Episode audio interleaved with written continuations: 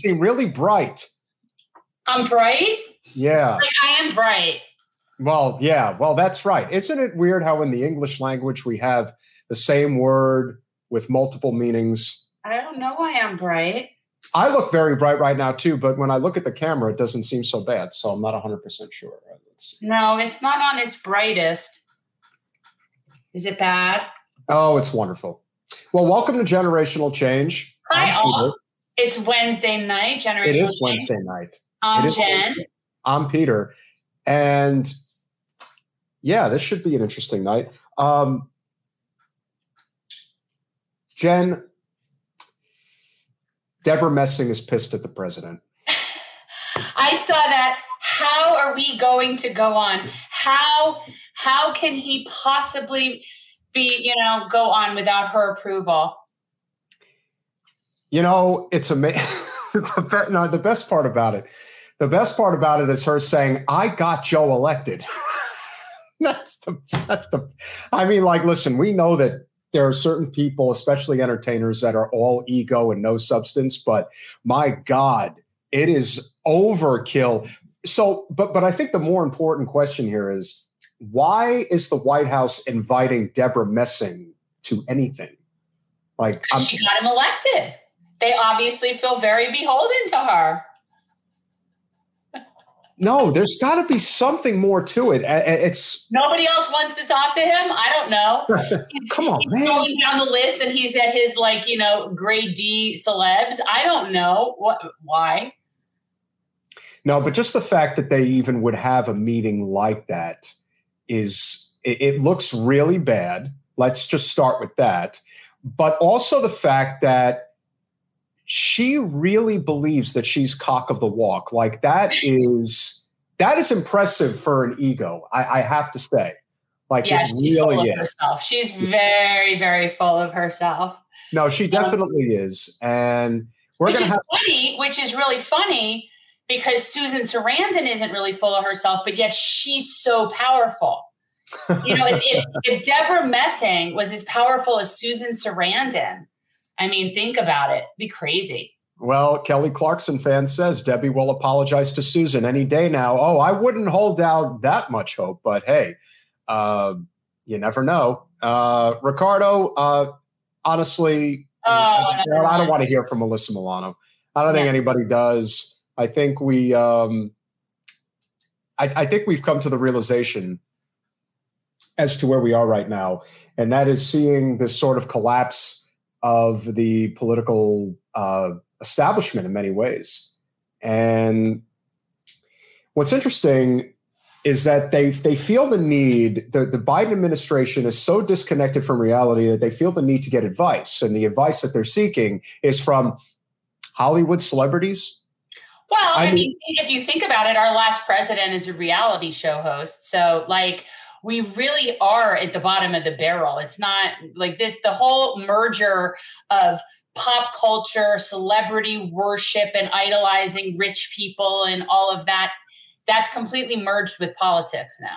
It's all the Oh, it, it definitely has, and but now, now it's got a whole new identity because we really are in the throes of like the collapsing empire, and we're not really sure which direction it's going to go in. Um, but they are really, you know how there's always like the flavor of the month, like somebody who they're really excited about. Ooh, how about that person running for president and saving Right. our lives? So, as expected, um, and for those of you who know, I do a couple of different ventures in politics. I happen to have been at the New Hampshire Democratic Party convention recently, and I told Jen um, right when I came back, I said, "Oh, JB Pritzker is definitely going to run for president. It's not a question of if; it's a question of when."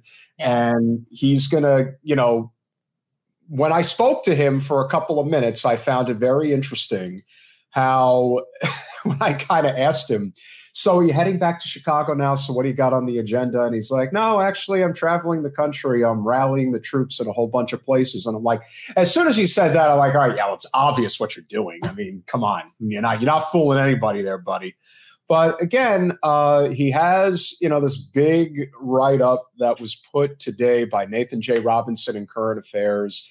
Um, socialists for a billionaire Pritzker. Yeah, that makes a lot of sense. Not really. Uh, but what I did find the most interesting is they're they're really like leaning into this idea that a billionaire is going to save them. Um, I don't have any problem with somebody being a class trader and somebody who's going to help. And let's face it, he does have a decent record. Um, you know, as governor of of Illinois, uh, there is a there's a huge assault weapons bill that was sitting at his desk that he never got to. That apparently um, they're just using as an excuse that he wasn't going to veto, but that ultimately would have uh, would not have passed after in lieu of what just happened in Highland Park the other day. But uh, and we'll get to that in a minute. Uh, what what I do find interesting though is that Kelly Clarkson fan. I do not agree with you. I've actually heard Pritzker give a speech. He's actually really good. Um, and I don't say that lightly because I think most of these guys are idiots and don't really know what they're doing. But Pritzker is um, he's got you know he's a he's a big guy. He's got self-deprecating humor, which usually goes really far in politics, and he has a command of the issues, and he's done some good things for Illinois. So I wouldn't underestimate him, but he's also not somebody who I would say is going to meet this moment. We need a real revolutionary moment right now.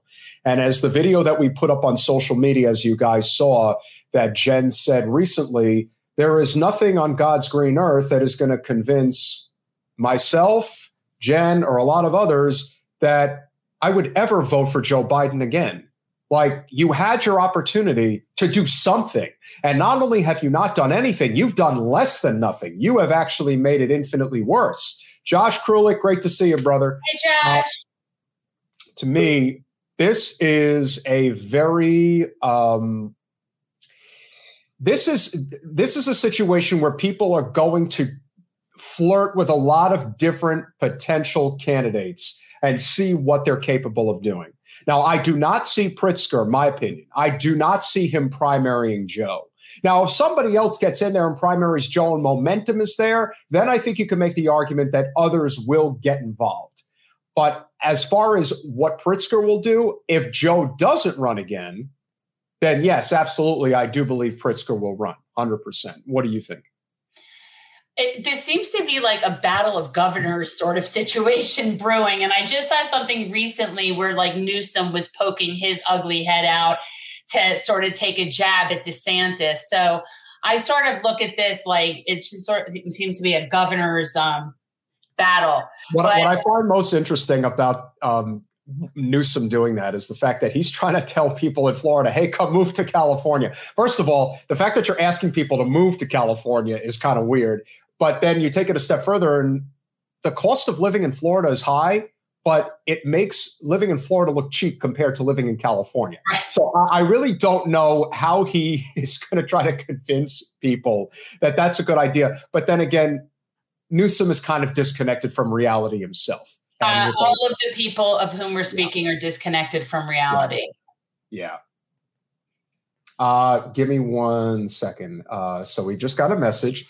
Uh, the all right. So let me just say the link just came on with is the one that she should be using. All right, so hopefully that will clear that up. Our first guest of the night is Nomiki Konst, and that will be interesting. Uh, we have to give everybody their fair shake. I really don't, you know, again, this is like the one thing uh, that, you know, Jen and I discussed when it comes to whether or not you agree that Nomiki should be running for, you know, New York Senate District 59, and the fact that, you know, you have, um, you know, the candidate Kristen Gonzalez who's running there, and everyone's like, well, the DSA endorsed her and this and that. It's like, well, either we have a democratic process or we don't. Right. Trying to tell people not to run is. How about the fact that you can't even get people to run? That's a huge problem. It's like, why won't this person run? Why won't that person run? Eh, yeah, that's a huge problem. Uh, we need more people running for office. I wish we had the problem that New York City has, to be honest in New York, at least you do have people that run for office. We could only be so lucky to have more like India Waltons, if you will, running uh, for office uh, compared to a state like Florida, where, well, we all know how things are. oh, Val Demings police ad. Was there? Did she do some like pro police ad or something. What was it? Oh, you haven't you haven't seen her TV ad? No, no. Oh, this is this is great. Okay, so the, the TV ad that you have not been able to see since you're in North Carolina right exactly. now has been airing for the past few weeks. And basically, it is a G. If you didn't know any better, you would think it was a GOP candidate running for, for governor yeah. uh, or for Senate. Um, she's talking about how uh, we need a cop on the beat, saying defund the police is stupid.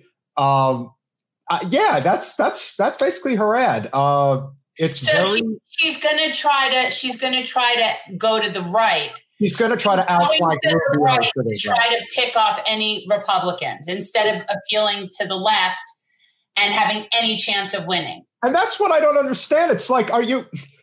You really don't trust your brand, and you really don't trust how you got here. But as we discussed, one of the biggest problems that people from outside the state of Florida need to understand is that one of the reasons why the party politics in this state is so bad is because as soon as they figure out who the candidate is that they want to back, they go to town trying to clear the field.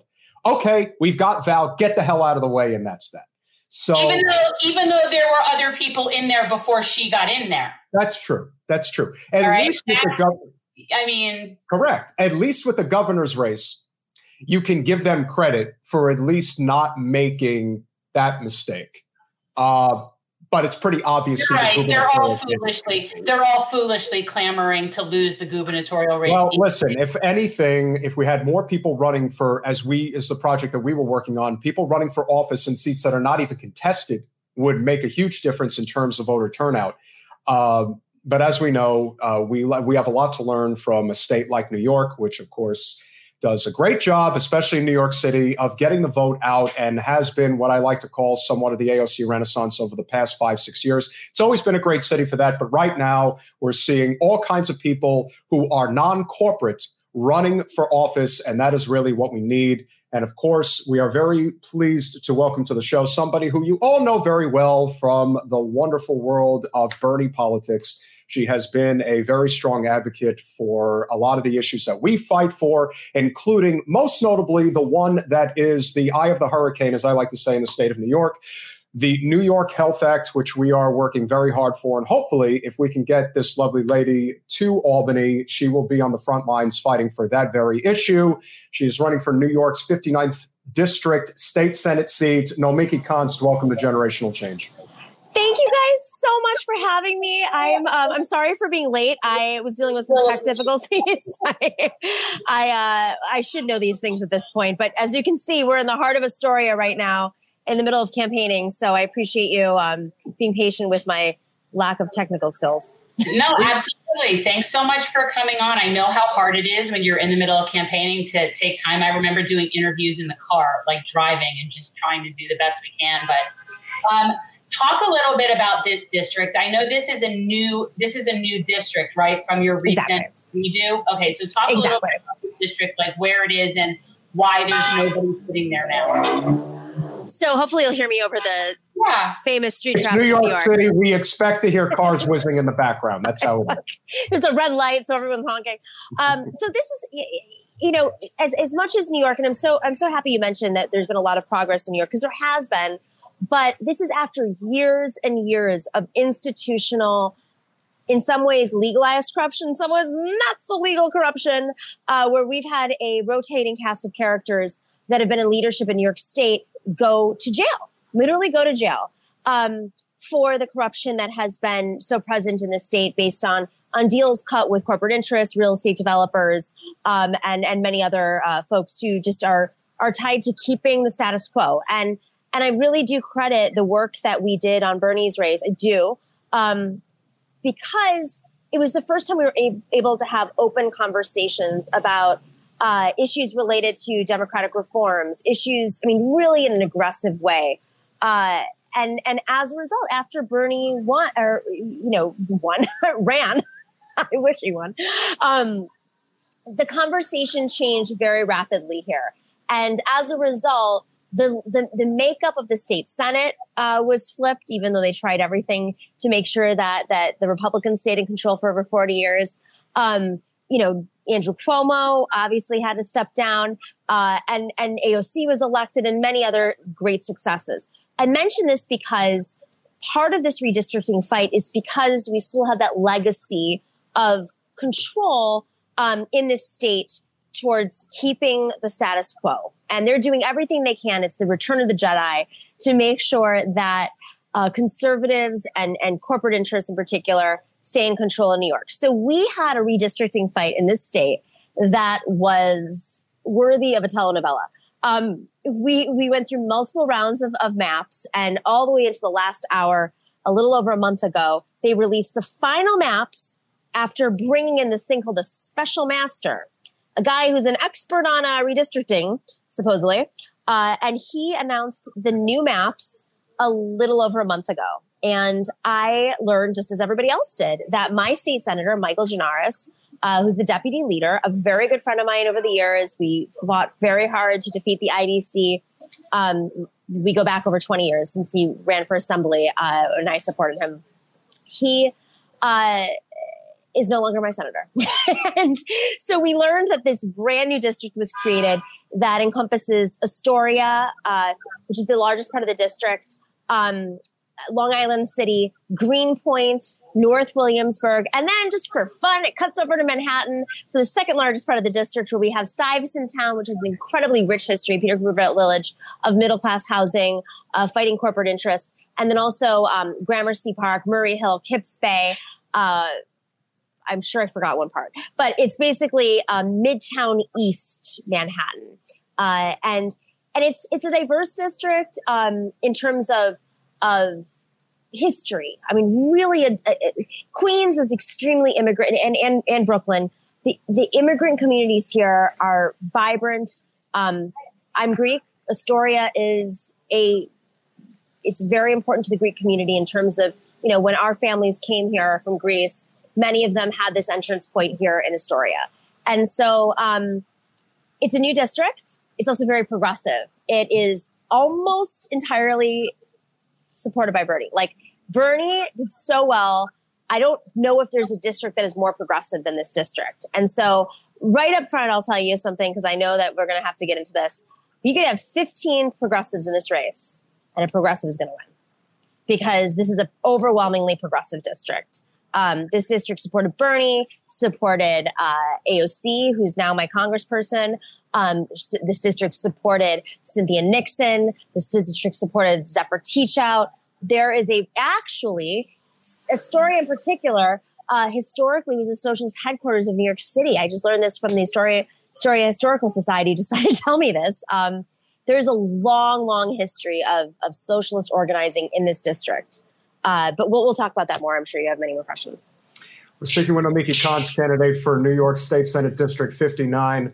You know, the thing that's interesting about where we stand right now politically is the fact that we are getting that much closer with the New York Health Act. We are very friendly with State Senator Rivera. He was just on the podcast yesterday. I love Gustavo.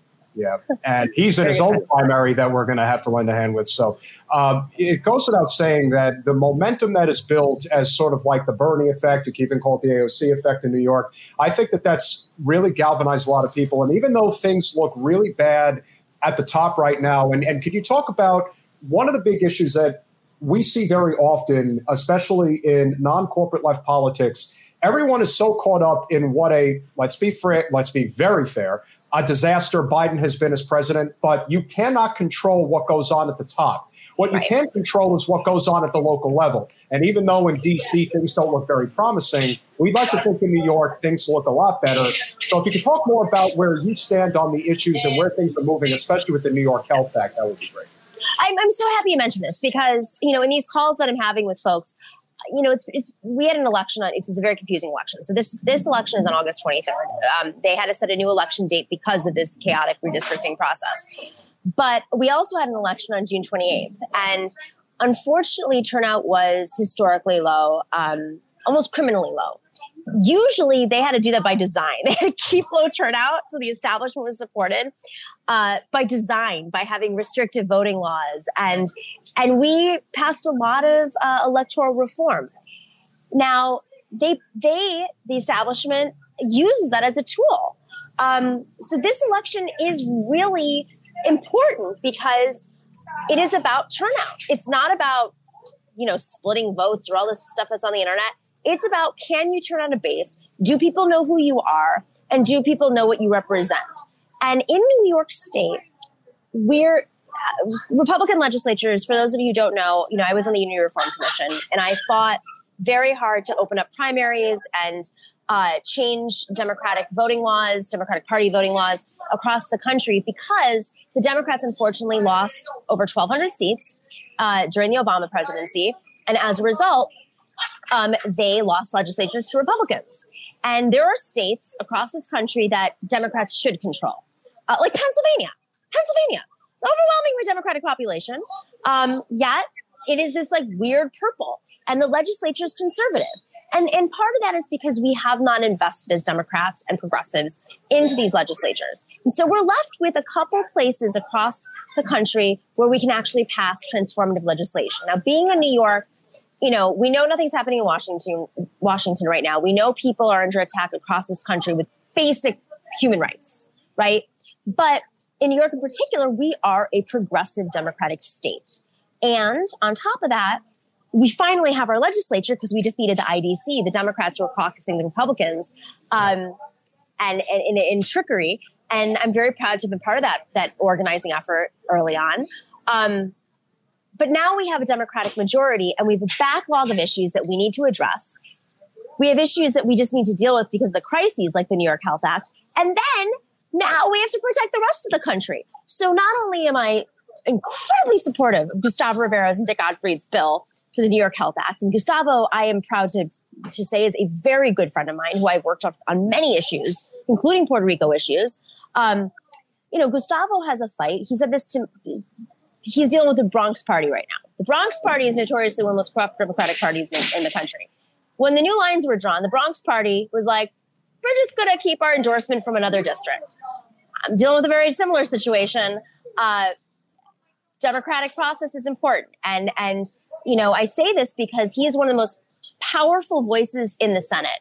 And we are going to do some real damage when we get in there and we not only fight for the New York Health Act, but uh, on our platform, we are, we are, first off, we have a COVID platform, which is pandemic relief platform is something that I'm aghast nobody has right now in any of these races. It's not just about dealing with a future pandemic like monkeypox or whatever's next, dealing with the pandemic we have right now, the surge rates in, in Queens are uh, the numbers released today. It's outrageous and, and across the city.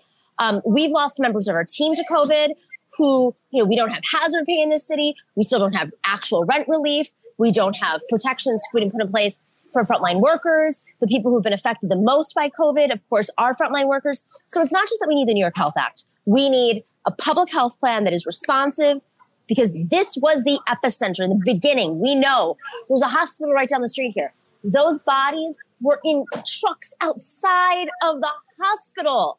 We know what those sirens sounded like. We know what it felt like. Our neighbors, our family members have been affected by COVID during the worst moments. We were not prepared. And now we're covering up the numbers. And we have no economic relief on top of it. Aside from all that, as a woman, um, I, am sure Jen knows this experience very well. We don't fund women's health. No. no. How many times do you have to go to a doctor and say, Oh, I think I have this thing. And only 10 years later to find out you did have that thing and you could have prevented that thing. But because the doctor was not, the research wasn't, the money wasn't being put into it, um, there was no the mechanism in place to make sure that doctors listened and double checked. Um, this came onto our platform because of a personal experience I had in terms of of having endometriosis for 20 years and dealing with fertility issues. And now I have a fibroid the size of a fist uh, that is in my right ovary um, that I did not know about until the day before I launched my uh, campaign, by the way, because I had ovarian cysts first. And the new OBGYN I, I had said, you know, you have a fist sized uh, fibroid. Has anybody ever told you? And I said, no. And he goes, that's malpractice. You've had this here for 10 years. This could, you could have cancer hidden behind it. You need to have a surgery. The New York Times that week published an article about how this affects mostly women of color. Fibroids are, are more prevalent with women of color. And um, it's, a, it's, it's a class issue, it's a racial issue, it's a gender issue. And this needs to be incorporated into our health plan. So you asked me a question. I'm so sorry because I'm wonky. I'm going to give you 9,000 different uh, examples of what we need to do once we get in. But it's not just the basic progressive issues that we've been running on nationally. New York has the power. We can regulate banks. We can take on crypto. We can uh, take on the real estate industry and set this for the rest of the country because so many different industries that are problematic are housed in this state. And what happens in New York can transform the rest of the country. And um, that's why you can't just have folks who are, are, are I mean, you, let's be real. Everyone wants to be progressive now. It's progressive district. Everyone wants to be progressive. I yeah. got, I got the receipts. Yeah. I've, you know, gone to town on this. I think it's very important that you actually transitioned into what is um, obviously maybe one of the most important issues of all in New York, and that, of course, is housing. Uh, down here in Florida, you know, President DeSantis uh, doesn't really think, uh, doesn't think very highly of people's ability to pay uh, to live. Unfortunately, Florida only has like a very small area, which happens to be the Orlando metro area. Uh, this really great group uh, who works with Anna Eskamani, I'm sure you're familiar with her, uh, really is focused on uh, you know how to deal with the housing crisis, having you know low income housing, which is very important. Uh, New York City is the most expensive city still. Um, parts of San Francisco could be thrown in, but you know overall, we, we, we just won the war uh, last week. They announced that we're back right. first. So obviously, Astoria is a is a oh, very man. nice neighborhood. I know it well. I used to work at Kaufman Astoria Studios. So oh, uh, that is, yeah, that is not cheap to live there, and it is not cheap to live in Lower Manhattan. So if you could talk about one of those primary issues as a state senator, uh, I would assume that housing, as you mentioned, is big. What, what would you be looking to do there? Um, well, Kaufman Studios right now is the epicenter of some of these fights right now in in Astoria. Now, now this district, let's keep it real. Like this is a very large district that encompasses many parts of New York. From my window, I wrote an op-ed um, last week in in uh, the Village Sun. If anybody wants to go look it up, but I, I wrote about this in the op-ed that from my window um, in Western Astoria, um, I can see the cliche tale of two cities, which is is it's not even the tale of two cities anymore. We're past that point. You have the Manhattan skyline, the high rises, the glass towers that have been purchased up by oligarchs that are just stashing their money and as a result creating a speculative market.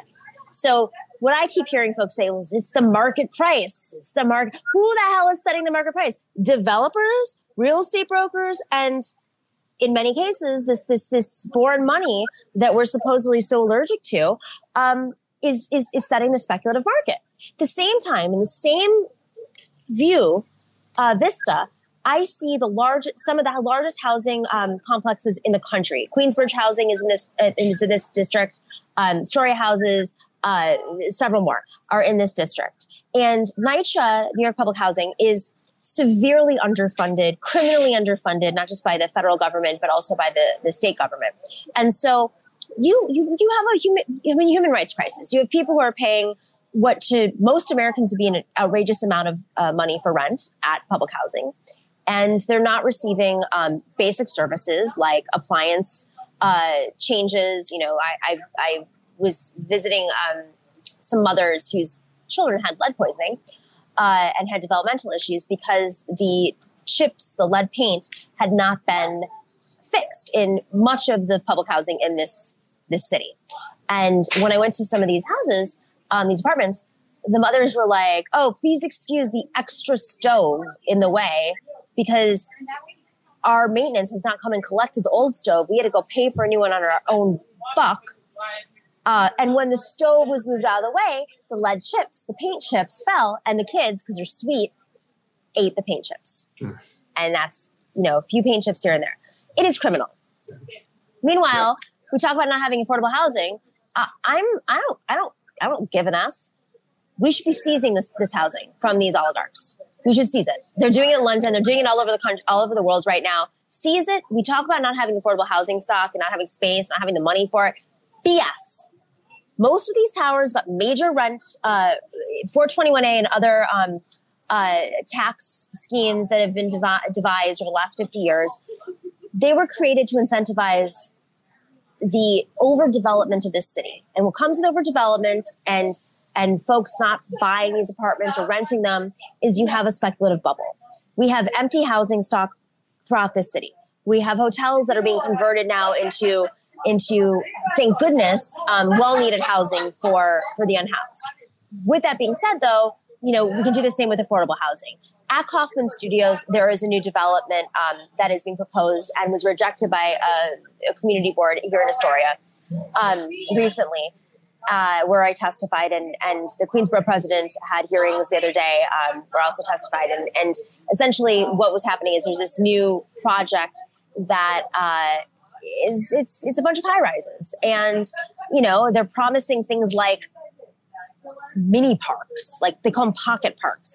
You know, if no one can afford to live there, they're not going to go to your pocket parks or whatever zombie playgrounds you're proposing. I mean, it's it's always it's like it's like come up with this lingo because they think it's sexy, but it's um, at the end of the day, folks just need to survive. And in surrounding neighborhoods, you have a primarily Latino and um, uh, you know Bengali community around their South Asian community that is going to be affected.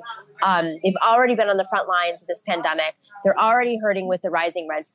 Fun fact: in the last year, rents have gone up thirty three percent in one year in New York, and our mayor's solution is raise the rents, raise rent stabilized apartments like my own, um, two to five percent. Um, it's you know no one wants to take on the third rail of politics in New York, which is the real estate industry, oh, and yeah. uh, you know I'll end on this. Yes, we need to tax the rich, but they're going down to Florida. We need to tax the developers. No one wants to say that. That's where we're losing our money right now. It's where we're losing our money. Yeah. Well, no one ever holds no one ever holds ownership accountable. You know, like when people have problems with illegal immigration and jobs, they don't ever go after the owners. You know, so it's the same. It, it's those are their friends. They don't want to irritate their friends. They like to keep everybody. They like to keep the money train moving. And you know, and, and they move their money in creative ways. So some of you know I've, I've been an investigative reporter, and like it's fun to play the game of find the money. Um, you know, maybe it doesn't go directly to the candidate, but it goes to the PAC or it goes to the organization that's backing the candidate, that's boosting their post. It's money will always be great, especially in a state like this is really important, right? So we have a, a state that is undeniably democratic. We have a district that almost almost 90% of the district, like seriously, this is a Bernie district. So they know that whoever is going to win this race is probably going to have progressive weight. But money always finds a way to say, okay, well, we have to brand this this way now. And so, you know, I think people should follow the money. I think people should pay attention to process. This is something I've always I've always said. If you're allergic to process, if you're allergic to democracy, that's a red flag. That's what the DNC does. That's why we fought Debbie Wasserman Schultz. That's why we fought uh, the Unity Reform Commission was created. I mean, we. That's why we fought the IDC is because we believe that fairness, democratic processes are the cornerstone of of what makes progress available. And um, you know, we know that the Democratic Party doesn't really feel too keen on actual democracy. Like we're we're pretty familiar with that all of it. And I'm glad you brought up like you know that people shouldn't worry whether or not a progressive wins this seat because I know that you know like strategically people get all their panties in a bunch when they think that that should rightfully belong to someone else. I see people in the chat wanting to know why you didn't consider DSA as a platform to run. Like everybody so has. DS, so uh, let me. I'm sorry, sorry to interrupt. So no. DSA endorsed in a different district, and they didn't open up the process again. So there's only two organizations I know that didn't do that, and um, and, you know, Gustavo Rivera is dealing with one of them. He's making the same complaints against the Bronx Democratic Party. Um, I've been a DSA member for a very long time. Maria Svart, uh, the president, literally like signed me up in person. Um, you know, I was, I, I don't think I need to say that I'm a socialist, but institutions, you know, there's a reason Michael Brooks said be kind to people and, and ruthless to institutions because institutions can be affected by a lot of things. And, um, I wish that DSA did open up their endorsement process for after redistricting. It's what a lot of organizations have done. Um, Matriarch, which I, am the I'm the director of our board, decided to hold off on endorsements in many different situations because they knew redistricting was going to affect it. And and um, you know, I I appreciate uh, the comment about that, but um, DSA is a Democratic organization and there's a lot of members, and a lot of members didn't vote in us. And, you know, I live here. And when you live in the district and people recruit you from the district, I'm sitting at a, a supporters restaurant right now in Astoria. Um, they want to make sure that they have representation that is rooted in the district. And I think as a socialist, being your history of progress, your documented history of progress and fights, your your your ability to, to be part of a community is important. And if we're not talking about things, I don't know what this is anymore. Is it a machine? And so, you know, I hear what some people are saying, um, but I, I definitely urge you to think about do you want someone who's rooted in the district? Do you want somebody who has a legacy of, of progressive history? And do you want someone who's recruited by the community? Or do you want a machine? Right. I would argue that the most important thing is to have an actual fair election. So the whole concept that that primaries are somehow impolite as if somebody is supposed to be anointed or even who is sitting there is supposed to just be entitled to sit there is ludicrous and the democrats are so much worse about that i think. And it's it's really shameful. So i don't know whatever the nonsense and the political crap you're dealing with in your district with whoever's telling you shouldn't do this or should and it's such bullshit. Like i find that real the whole point of a primary people is for people to pick who they want. Like that's the point of it you know? And and and to be fair a lot of this is just online. I mean I live here.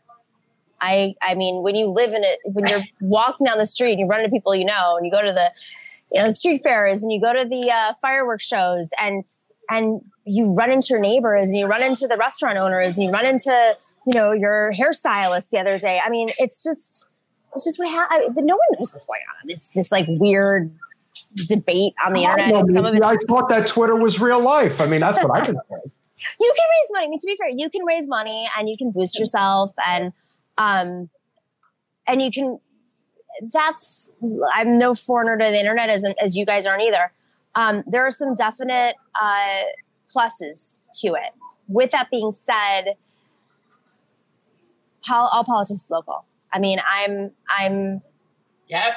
I, this is a very short race every single person who's running in this race, or five candidates, every single person in this race, as of a month ago, has to introduce themselves for, to this district. The only person with an exception to that is Elizabeth Crowley because she's run for Queensborough.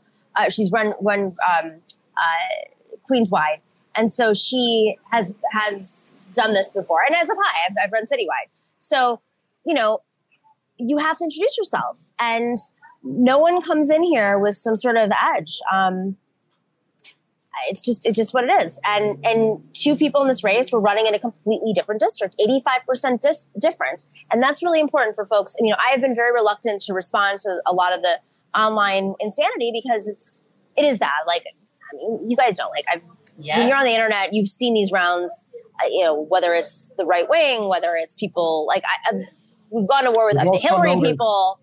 We've also noticed that there's a lot of uh, left spaces that have not been asking you to come on. Don't think that's not lost on us. So that's the type of stuff where, you know, all that work that you did for Bernie over the past six years, it basically goes out the window. You know, we had, you know, we're very friendly with Andrew Yang. And, you know, one of the things that he said on our podcast that really resonated was I can agree with progressives in certain factions, especially in New York City, on 20 issues. But if I'm wrong on number 21, they may very well just cast me aside and be done with me altogether.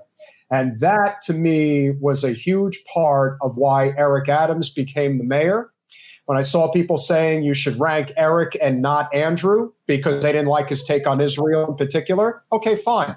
Um, let's not forget what a significant portion, include especially Borough Park, makes in terms of the vote. So he played politics. Don't have to agree with what he did, but at the end of the day, you now have a mayor that I am sure most people don't really like. I, Lord knows I wouldn't like them. So I, I think that there is something to be said for allowing the democratic process to take place. And that's one of the main reasons we want to have you on. One of the last things I did want to talk about, though, which I think is important. Over time, there are organizations that will evolve, they'll get better, they may not get better. Can you talk about what the effect is with some of these? Like, I, I don't even have to name them. You know who they are. Um, they help candidates run and all of that. Can you talk about some of the the politicalization of even our so-called progressive organizations that everyone thinks is really for the cause, but in reality, there is a lot of that machine politics yeah. that takes that over as well. Yeah, I mean, I think for folks who are not in New York, or, and, and folks who are in New York, they may not be aware, um, because New York is undeniably a Democratic state, we rarely battle with Republicans. I mean, obviously, upstate and Staten Island might be an exception, but and Long Island, um, but you know, in the city, it is a Democratic game. So if you don't have a Democratic Party, what is the alternative?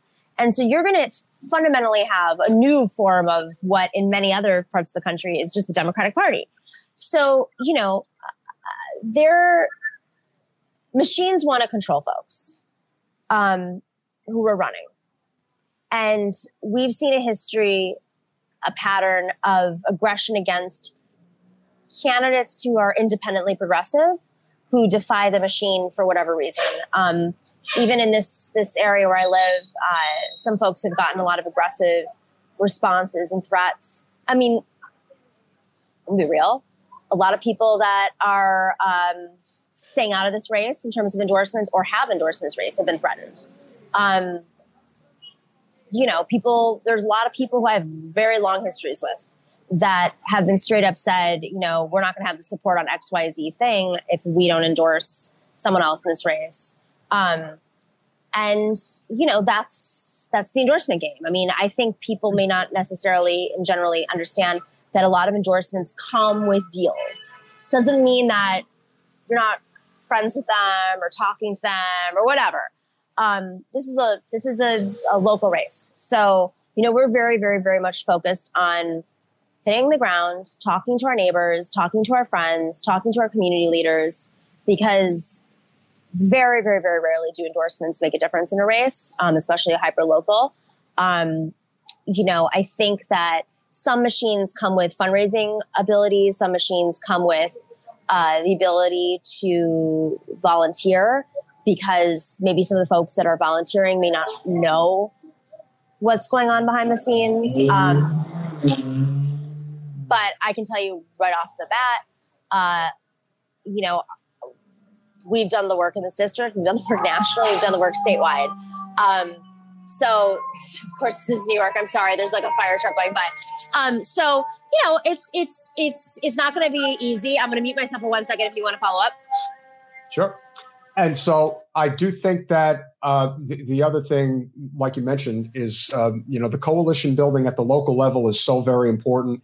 Um, you know, we learned that uh, you know with Jen running against Debbie. Obviously, it's a different dynamic running for Congress, but all just the same. It's uh, it's got a lot of similar elements. And anytime you're trying to take on corporate power, corporate special interest power especially in the biggest city in the world, which has the biggest real estate game in the world. You know, you've got a lot of fight that's going to be there. But as you alluded to, you know, the district is definitely a safe, progressive district, which is obviously great to hear. Hopefully, uh, you know, things will work out for whoever ultimately gets the nomination in August. Um, what I would like to know, I think this is probably the most important question. Jen, you might not like it, but I have to ask it anyway. Um, what is the best Greek restaurant to eat at in Astoria? In your oh no, I'm gonna get it yelled at. Okay, so I just I have many favorites for different vibes.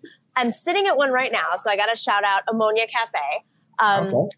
Omonia is I've been coming here since I was a kid. So um, my dad used to be the head of this very large Greek organization. I grew up in Buffalo, New York. Um, and my dad was the the state governor of this Greek political organization. So he used to come to Astoria uh, almost like every week, and you know he would take me every once in a while. And Omonia, I was just saying to the owner, I've been coming here. I mean, known him, but he was. I was like, I've been coming here since I was like eight years old, seven years old, and I have such great memories from here. They have great baked goods. Um, I'm looking at a poster right now where they have a my big fat Greek wedding poster where the cake from the wedding they did, I guess. Um, so it's a great after hours place for coffee, drinks, whatever. Down the street, one block away, is a place called Bahari. Bahari is old school Greek. It is so good. Oh my God. And if you go there, it's on Broadway, um, by the Broadway subway stop. they have the best. They do like fresh fish and shrimp and lamb chops and everything. But the gigandes, the the beans, I mm. highly recommend you you get those. Okay, there's many other places.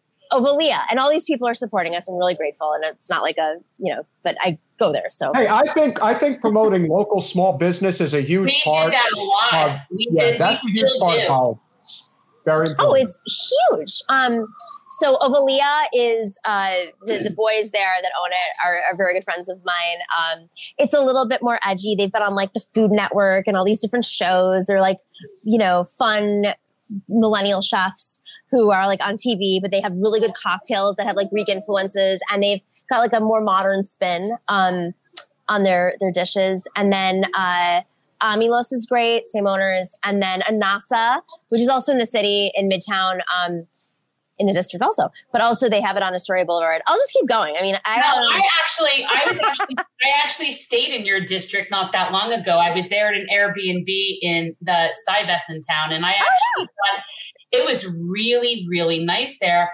and I found out it used to be, so it was military. Stuytown was military. Okay, I recommend a book by Dan Garodnick, who is the council member there, which is about Stuytown. I'm forgetting the name of it. I read it.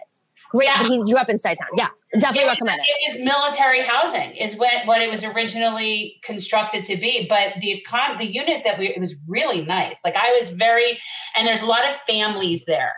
There's a lot it's, of little kids there. The green space there is beautiful. Yeah. Um, for folks, why Stuytown is, is important for the rest of the country is so Stuytown was really the beacon of middle class housing when it was built.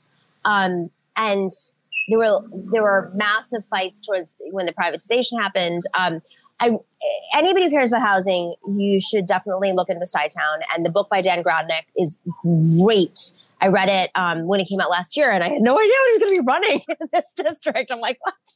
No, um, it's good to know that stuff. I think it's important that you live in your district and you know your district. I find it infuriating when people play district like musical chairs to just find a way to get elected to something. I can't stand that. And you know, and I don't I don't want to denounce people that like move to New York because I did that too. But that's what New York is. New York is a city of immigrants and people who wanted better lives, who came here because they had a dream. With that being said, though, you know, living in the district that you're running is kind of important. Yes. So. right. Yeah, for sure. One of the biggest one of the biggest things, and and and we'll leave on this note. Um, you know, one of the biggest things that people complain about in left politics is that not enough people run for office, and that is a huge problem. Everybody likes to be a Monday morning quarterback, but to be mm. actually willing to go out there and take the slings and arrows, which is not easy to do, and it is even more difficult when you are a woman.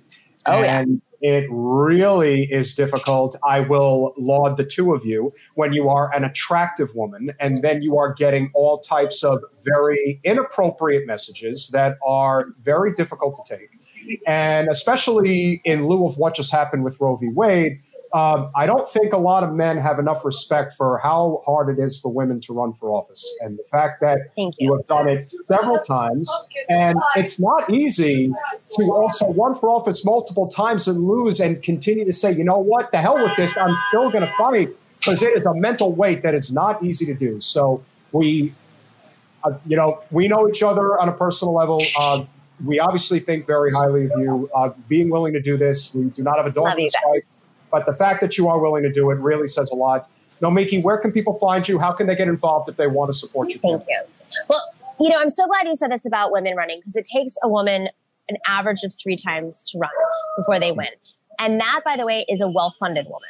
So, you know, you, you, think about all the other dynamics. I, I, my other hat in my real world job is, is matriarch. And we founded that because working class women, progressive women, um, have a lot more institutional barriers to run and win, and we don't really talk about them openly. And so um, I know Jen knows this very well. Like you, you don't know what you don't know until you're in it, and it can actually change your life. And in some cases, it, it people have lost their jobs, they've lost their homes, they've lost their marriages.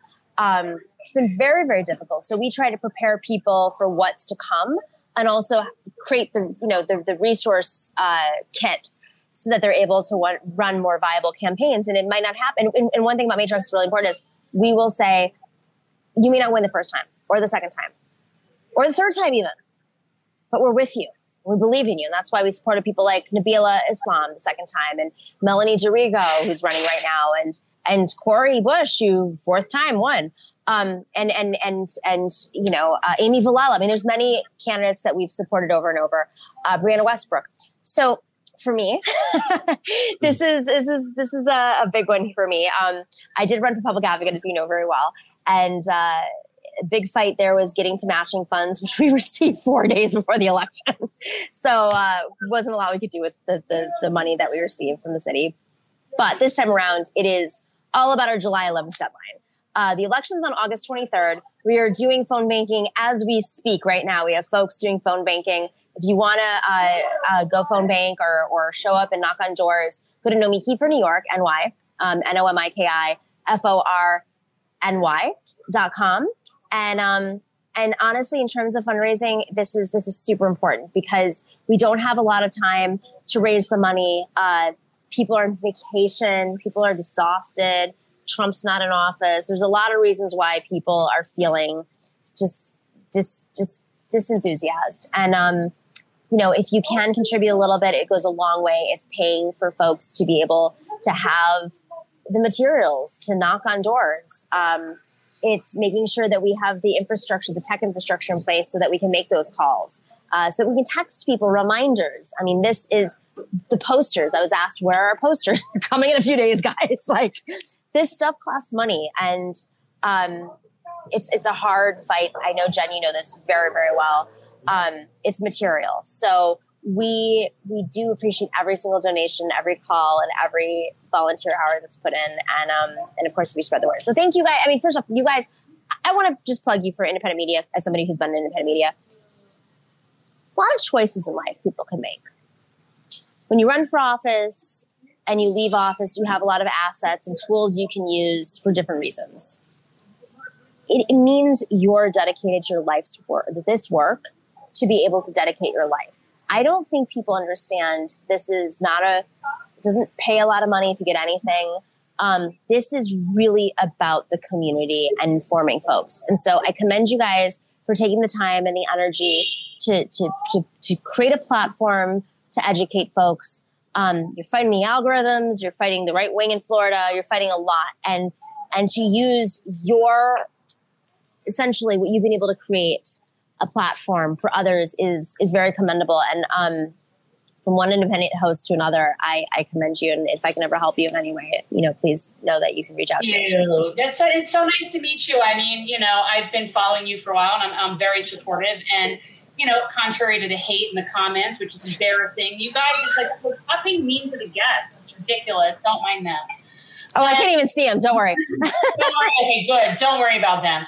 But no, it's, internet. I mean, and you know. They, well, they're upset that we don't ask more biting questions, and it's like ask me a biting question. Go for no, it. No, I don't it. want to. I'm not a journalist. I'm not a hardcore investigative reporter. I am just somebody who will platform non-corporate. They want us to talk, they they want us to talk about why you got into Twitter spats with Jabari and people like that. Like, guys, that doesn't. They want to know. I, will answer, I'll answer it. Uh, you know, Jabari's um, great. I supported him in his first city council race. Uh, no one was showing up then, and and we platformed him at TYT, and I supported him, and um, and you know, I'm, I'm. It's unfortunate that um, he didn't reach out to me before he started to tweet, and uh, we talked on the phone, and I was not able to um, reach him into understanding why somebody uh, has the right to run in this race in this district, and you know, and the process that they decided on was for a different district, and so um, I look forward to working with him in the Senate. Yeah. That is a good answer. That is a great way to close. Nomiki Konst, candidate for New York's 59th district. I love you guys. Thank you for everything. You are fighting the fight. You've been doing it all along. I know both of you from your work along the way. It takes so much courage to do what you're doing. Thank you. Thank you. Thank you. Bye. We'll see you soon, my friend. Bye, Have a good night. See you. Bye. Well, Jen? Well, and no, I think she's lovely. And I, I see, look, there's people that obviously have been following her and know of her for a long time in the progressive and the left circles, and they have whatever opinions they have. And she's been on air for a very long time. And in that amount of time, people say different things. Opinions they say and have are different and grow and change. And so the reason I wouldn't ask her about her stance on Libya is because she's running for New York State Senate. It doesn't matter what her stance is on Libya, to be honest with you. So, and you're talking about something she said at whatever. Time. I just, it's not relevant right now. My goal no, and I think that, and, and again, um, you know, Kelly Clarkson, Negrani, all you guys, we love you and we're we have no qualms about you. If you do not like Nomiki, that's perfectly fine. There is no issue there. Um, I just believe in the democratic process. Um, yes. You'd be surprised the lengths that people will go to to try to prevent people from running. Yeah. And if you really want to see the lengths that people will go to to prevent people from running, wait till you see our next guest because he is a friend of the show and he's going to become a political heavyweight due to what I like to call the Streisand effect of politics by trying every which way possible to ensure that this person can't run for office. It only exposes the complete hypocrisy within the corrupted system that we live in. But you guys know him now because he's running for the US Senate on the Green Party ticket in Jen's favorite state in the Union, North Carolina. And he is, of course, Matthew Hoh. Welcome back to Generational Change. Hey, guys. Thanks for having me back on. I appreciate it. Absolutely. Absolutely. Um, you see, I have my Asheville. I'm in Asheville now, so I have my little backdrop going. Uh, I am. Are you in Asheville? I'm. I'm. I'm expecting to be in Hot Springs in uh, a week and a half. That's. So. I've never. I've never been that far up. Like I always get here, and then I'm such like a little homebody when I'm here. But um, just being able to be outside in the summer is oh. something that people in Florida don't really have we can't you can't be outside in the summer in Florida. It's just too well, crazy. We're like that here in my part of the state, the Piedmont, the central part yeah. of the state. It's like an anvil right now. You know, it was uh, about hundred today. Uh, and so I don't know what the heat index was, but it's just, you know, uh, uh, we get that heat dome as well, but we can go to the beach and we can go to the mountains, which makes, you know, even if I wasn't running for U.S. Senate for North Carolina, you know, I'd still be cheerleading for this right? state because we really do. We have some of the be- most beautiful mountains and best beaches in the world. You know, I mean, so yeah, I mean, but um, but I hope you enjoy your time out there. I, and so let's let's get into it because if people haven't been following what's going on, Matthew is um, was a candidate working to get on the ballot as the Green Party candidate for U.S. Senate in North Carolina, and apparently there have been shocking. I'm so shocked to know this that the Democratic Party was playing shenanigans to keep you off the ballot, right? This is the story. Correct. There, there are two parts to the story. One is what the State Board of Elections did, denying us certification even after we had met all the requirements. And then the other part is the involvement of the Democratic Senatorial Campaign Committee, the DSCC, and the Elias Law Firm, which is Marc Elias's firm, uh, firm Marc Elias, arguably being the most prominent Democratic attorney in the nation. And they run in parallel to each other. Most pressing for us right now was what happened with the State Board of Elections, again, denying us certification, even though we met all the requirements. Um, you know, it was a, what was shocking about it, it was how brazen it was. I, I think that's what's got people's jaws open. Uh, talking to people who've involved in politics for 30 years, journalists who've been following this for decades, and they said they they've never seen anything like it in terms of just how overt the partisan decision was. So what happens now? So for people who don't know, you were doing it by ballot petition, by petition Correct. signatures to get on the ballot, um, which we know per- from personal experience is extremely daunting task to do. Uh, and you went way over and above what was necessary, which we know you have to do because there's going to be ones that should get thrown out. Like they're supposed to be the bad ones. Right. But they then basically have disqualified how many and for what reason. And so, like, say what, what's been going on, like what they're challenging. Well, we don't even really know. And that's part of the issue here is uh, they have not been uh, uh, uh, clear about any of this. Uh, so just to back it up, yeah, we needed get North Carolina Green Party on the ballot. We needed 13,865 valid signatures. And as Jen says, when you turn in signatures, they have to get verified. And, you know, you're dealing with roughly 70%, 75% verification rate. So every three out of every four signatures you turn and get accepted. That's kind of like the rule of thumb, I guess, a, rule to go by. And uh, so we needed 13,865. We turned in 22,500 and of that, 15,953 were verified by the county boards of election. So we were over by almost 2,100. Um, we met every deadline. We met all the requirements. Did everything procedurally correct. Uh, received no complaints whatsoever. So we were out there. Uh, we got 22,500 signatures. We talked to at least twice that many people, you know, so over months we spoke to 50,000 people at least. No one ever called up the state board of elections or the county boards of elections and said, Hey, these guys are out here doing something shady right? So this is how we go into our submittal of our uh, petitions to be certified as a new political party on June 1st with the state. Because again, the counties have already verified everything. State statute says that the, after the counties verify, we bring our petitions to the state. The state then immediately and forthwith, according to the, the language, then certifies us.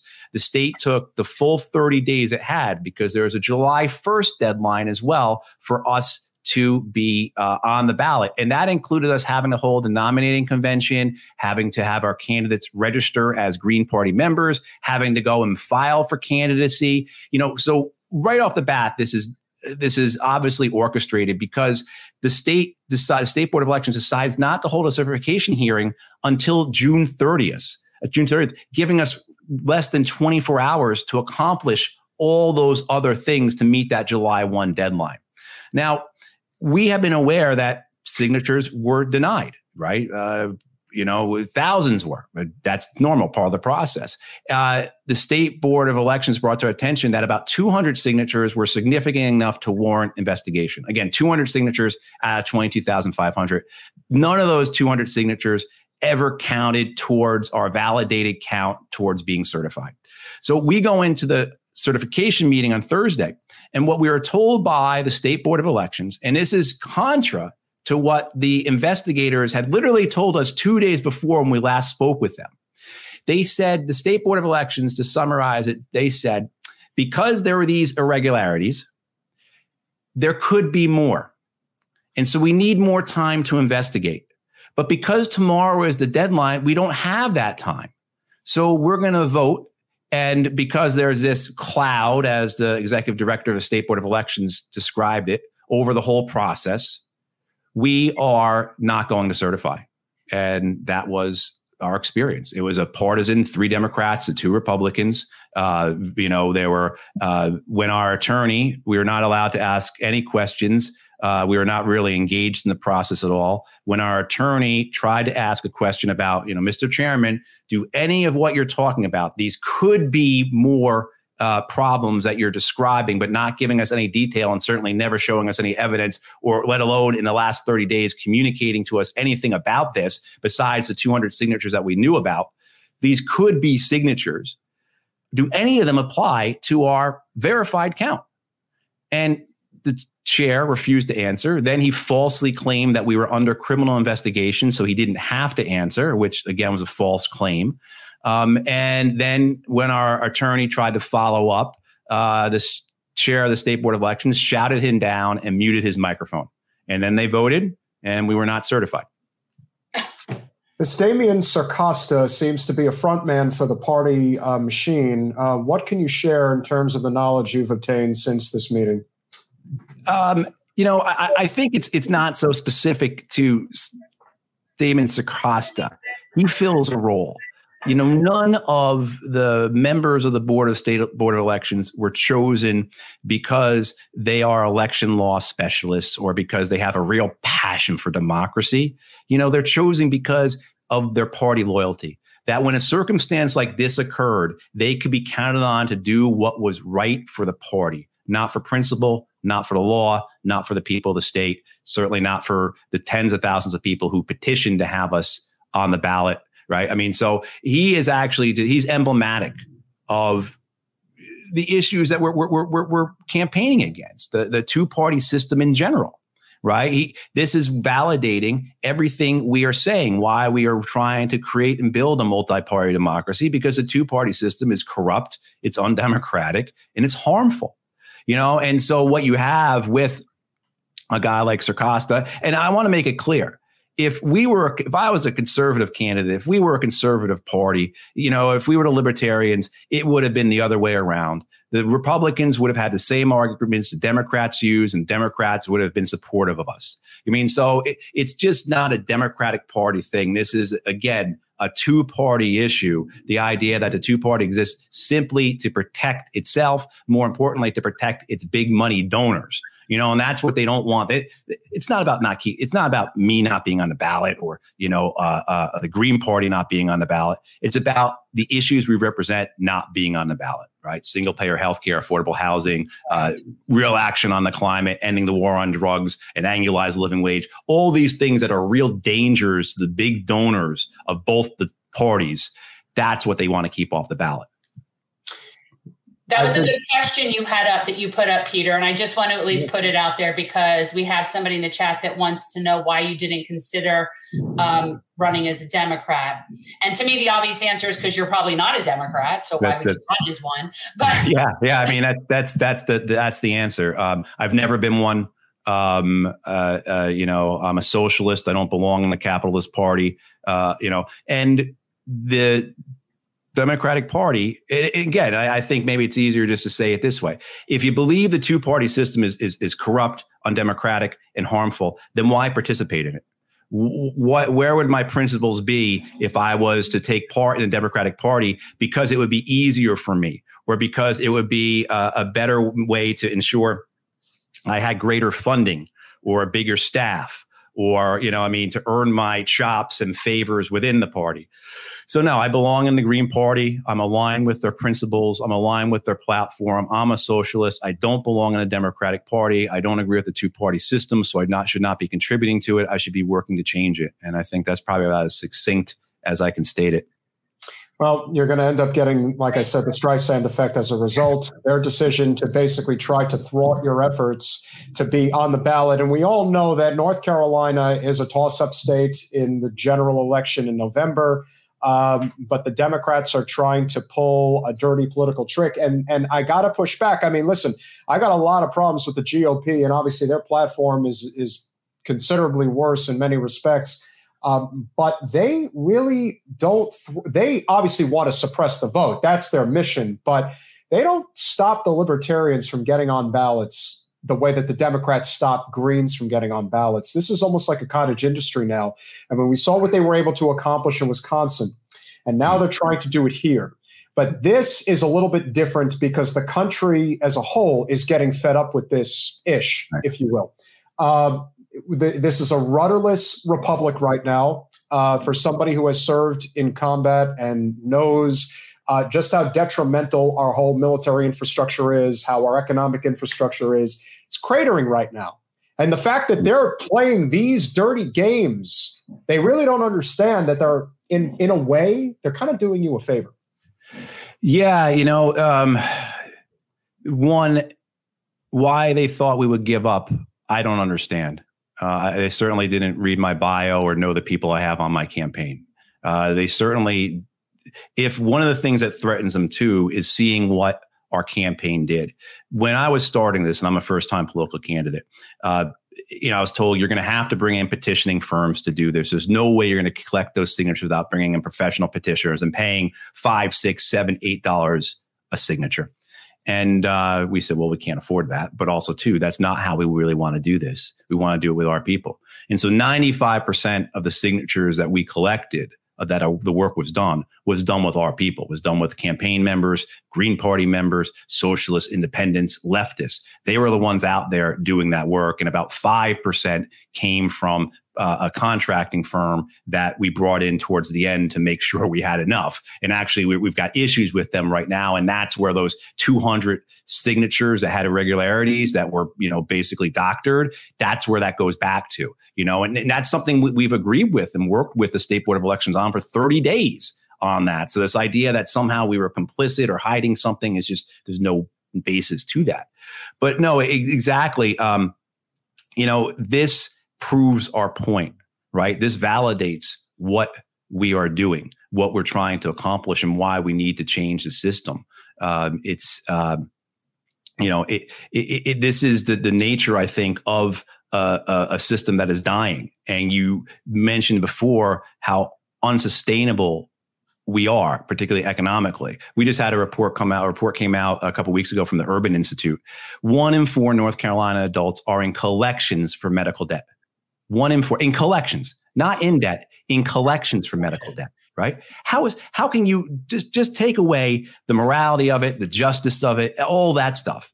But just how can you look at that and say this in any way is a good thing for our economy? This in any way is something that's sustainable when one in four adults are in collections for medical debt? That doesn't include student debt or credit card debt or, or anything else, right? I mean, so what you have is you have a system that is failing. And I mean, what we're trying to do here is, you know, reverse that, stop it, everything else. But also, you know, there's two points to the campaign as far as I'm concerned. One is accountability. One of the fact that we, we've had no accountability for the wars, whether the wars overseas, the wars here at home. You know, whether it be the war on drugs or the crime against humanity at our border, you know, the, no, no accountability for the racial injustices, right? No accountability for the economic injustices. And then the other is to provide some form of remedy for the people in my life, the people in the lives of the people who are on my campaign and our party who are suffering. I mean, every one of us comes to this because of the experience of people we love, people in our lives who have to check their checking account before they go to the doctor. People in my neighborhood who have lost their homes, who've had to move because a corporation has come in and bought that home. That is happening to people I know. You know, I mean, and this is why we're doing this. We can go on and on about those those reasons. So, I mean, there's a there's a very real uh, uh, personal aspect to this, as well as to that larger understanding that our system. Uh, I mean, this is the. I don't want to get too far in the weeds of you know why we're at this point, but this is the result of five decades of economic policies by both parties that have done everything to squeeze money to the top at the expense of the working class and now increasingly at the expense of the middle class. And at some point, it will collapse. Yeah. We always talk about that. Like, I really look at where we are now as like the implosion, late stage capitalist mm. um, system. And, you know, people get so freaked out when they hear the word socialist, like they have no clue what they're talking about. Most, and that's, that's, I think, a testament to our failure of an education system um, mm-hmm. that people don't know the difference between socialism, communism, and fascism. But the reason we are where we are is because we have completely commodified services that are not meant to be for profit industries in this country. Right. And people don't realize that and they and they really don't understand what socialism is. They equate that with authoritarianism by looking at countries that they say are socialist, but their problem isn't that they're socialist. The problem is that they're authoritarian. Right. Um, and that's the problem is ignorance. And when you come out and say I'm a socialist, people get all kind of weird. And I, look, I've been called a communist, but I also would be happy to wear a uniform. So, you know, and live in standard housing and drive a regular car. You guys, Peter, I don't understand why we have more than three sizes of cars. Like, I think it should be like small, medium, large. um, so I, I so get it. Um, and people want to just keep sitting there and thinking they can fix capitalism. Right. And it, it, it can't be fixed because it's working exactly as it's designed to work. So it, it's sort of like they're not understanding that. Right. You know, I had this conversation earlier today with somebody um, talking about how, uh, in say, say the case of student debt cancellation, people don't want other people to have their debt canceled you know, as my friend says, it's kind of like I had lead poisoning yeah. when I was a kid, so you should have lead poisoning too. I mean, that's right. the logic, right? I mean, it's it's nuts. But you know, also to this idea that you know someone else should get something that I didn't get, and that. And he said, you know, the how did we get to that point? And I said, it's because that's the capitalist system we live in. Everything is squeezed to the top, and you have to climb your way to it. And if you're not, you're going to be pushed down and kept down. And people see that and they feel that you know, and this desire to for economic supremacy, whether it be through the fact that uh, uh, we have a, a, a system of, of, of uh, corporations in our country that continue to get smaller as we see this monopolization taking place, or on the bottom at our level, people fighting to survive you know, that constant, you've got to keep moving forward or else you will die. I go back to Steinbeck, you know, and the grapes of wrath, you know, when he's talking about the banks and he says, uh, you know, the guy comes to take the home and he describes the bank and he describes the bank as a living organism that if it doesn't continue to grow, it will die. And that's what capitalism is. If it doesn't continue to consume, take more. And who does it take from? It takes from as we've seen for decades, the working class. And now, as we're seeing very clearly, because there's there's polling out that shows almost two thirds of Americans are living paycheck to paycheck. So this idea that somehow there's some divide between the working class and middle class anymore, you know, really doesn't hold up because, as said, almost two thirds of Americans are living paycheck to paycheck. We have a question. Uh, do you support cash reparations for American descendants of slaves?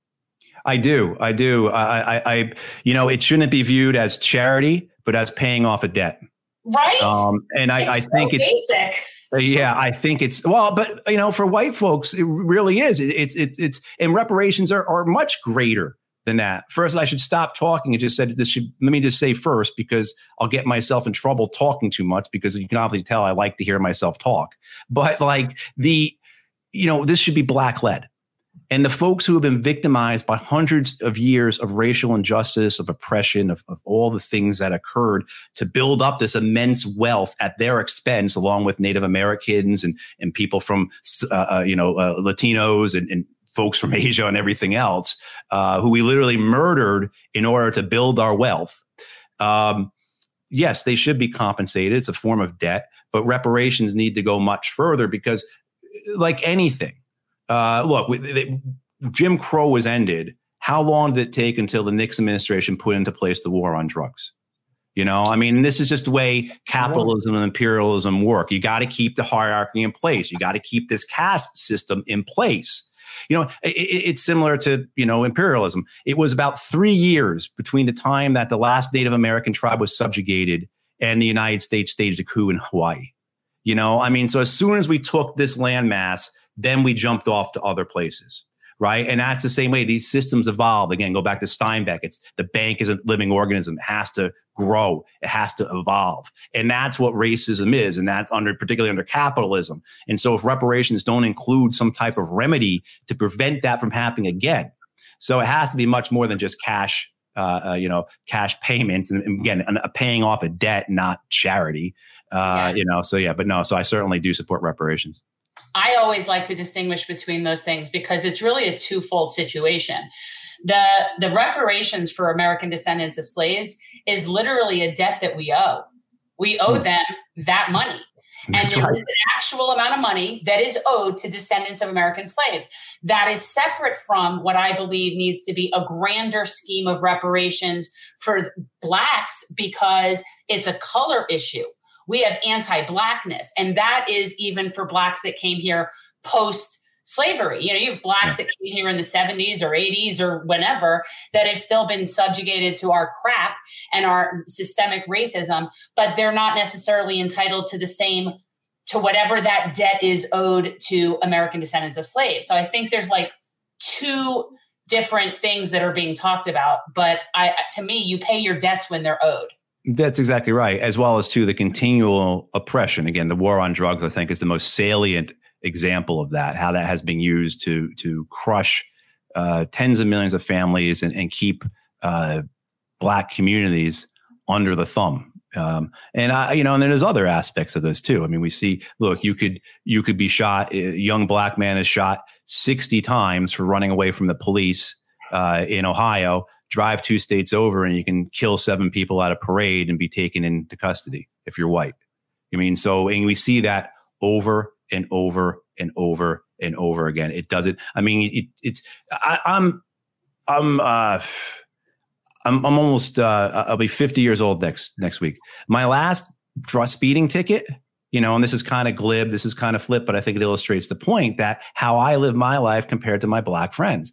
My last speeding ticket was like 1992 or 1993. You know, I, I my, my, my friends, they get pulled over at least twice a year. You know, my neighbors' kids over there, those boys, they have a one in three chance of going to prison.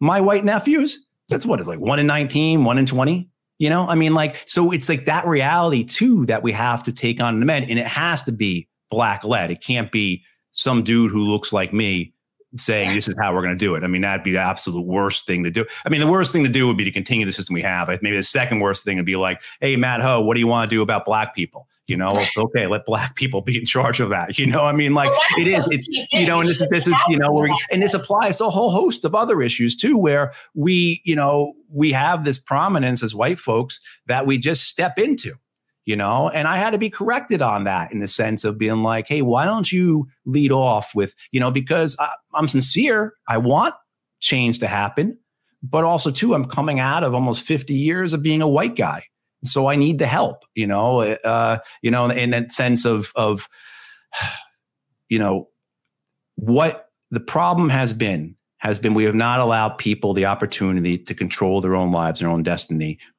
effectively through government policies, and that's what we have to enable. You know, not just for uh, one community or another, but for all our communities. We're speaking with Matthew Hoh, running from the Green Party ticket for the U.S. Senate in North Carolina. You know, one of the things that's also become sort of this point of contention, and Jen likes to point this out constantly because it's not about the party, it's about the candidate. You are a great candidate who happens to be running in a rudderless party. And so when the attachment of the word green very often gets mistaken for Jen, how do you refer to the greens? Okay, my thing about green is it's just really bad branding and it hmm. presents as a very niche tree hugging hippie right. environmental thing when we know that it's obviously a lot more than that and i think that the third party we need to have needs to be a labor party and a much right. broader appeal. And I've always looked at the Green Party as, and by the way, I agree with the platform of the Green Party. Like that's a no brainer. And I voted Green in 16. Like it's, you know, but I think in terms of its ability to become any bigger or broader, it's limited because it does seem niche. I that's just my marketing thoughts. Yeah, no, I agree. Uh, the Green Party is the only party I've ever registered with um, because it was available here in North Carolina as a party that I identified with a, a pro worker party, a pro environment. I mean, basically pro, uh, you know, people, planet, profit, or I'm sorry, people, planet, peace over profit, you know, that type of tagline. Um, but certainly too, as a, you know, how I identify economically, politically, you know, this is the right home for me because it's what is available. I don't believe green. You know, they came to me and asked me to run, you know, and I am happy to do that and do what I can to help build this, build this movement. But I'm also very much a big believer in a party that exists for itself. Well, that's what we have now, the Democrat and Republican parties and that any political party that we build must be part of a larger movement, that the political party can only be an arm of the larger body that it does the political functions. And there are a mass number of other functions that must occur in this movement, labor organizing being one, education and communications, direct action, uh, you know, and civil disobedience, uh, mutual aid. I mean, all those different types of things, building our communities, you know, that's part of the larger body of our movement. And the political party is just an appendage to that because it has to be responsible to its constituency. And once it starts existing for itself, you know, basically just a, a, a, you know, surviving on its own ideology as opposed to really belonging to a larger movement, then you get what we have now. That's an excellent point. Um, what are your thoughts on the Forward Party? Obviously, we're very friendly with Andrew Yang. We know that he is very much a capitalist, but I don't think is averse to um, a number of socialistic uh, style policies. Uh, but it seems that if anybody really has sort of like the, the macro vision in mind that really is necessary, that I don't think the Greens or frankly even the Libertarians have, I think that that is where uh, his vision does come into play. Any thoughts on what he's doing? Because obviously his primary focus initially appears to be ranked choice voting and open primaries. First past the post voting is the biggest obstacle for any third party movement. There are people who, even if you are, happen to be and should be on the ballot in November. Uh, there are people who are very much going to want to support you but there are way too many people that still will say, yeah, but we can't let this party win or we can't let that party win. So I have to vote for one of these two parties. Right. Um, what are your thoughts on the Forward Party, what their initial mission is, and whether or not that's something you would consider down the road? Yeah, uh, I, I, admire uh, Andrew for what he did.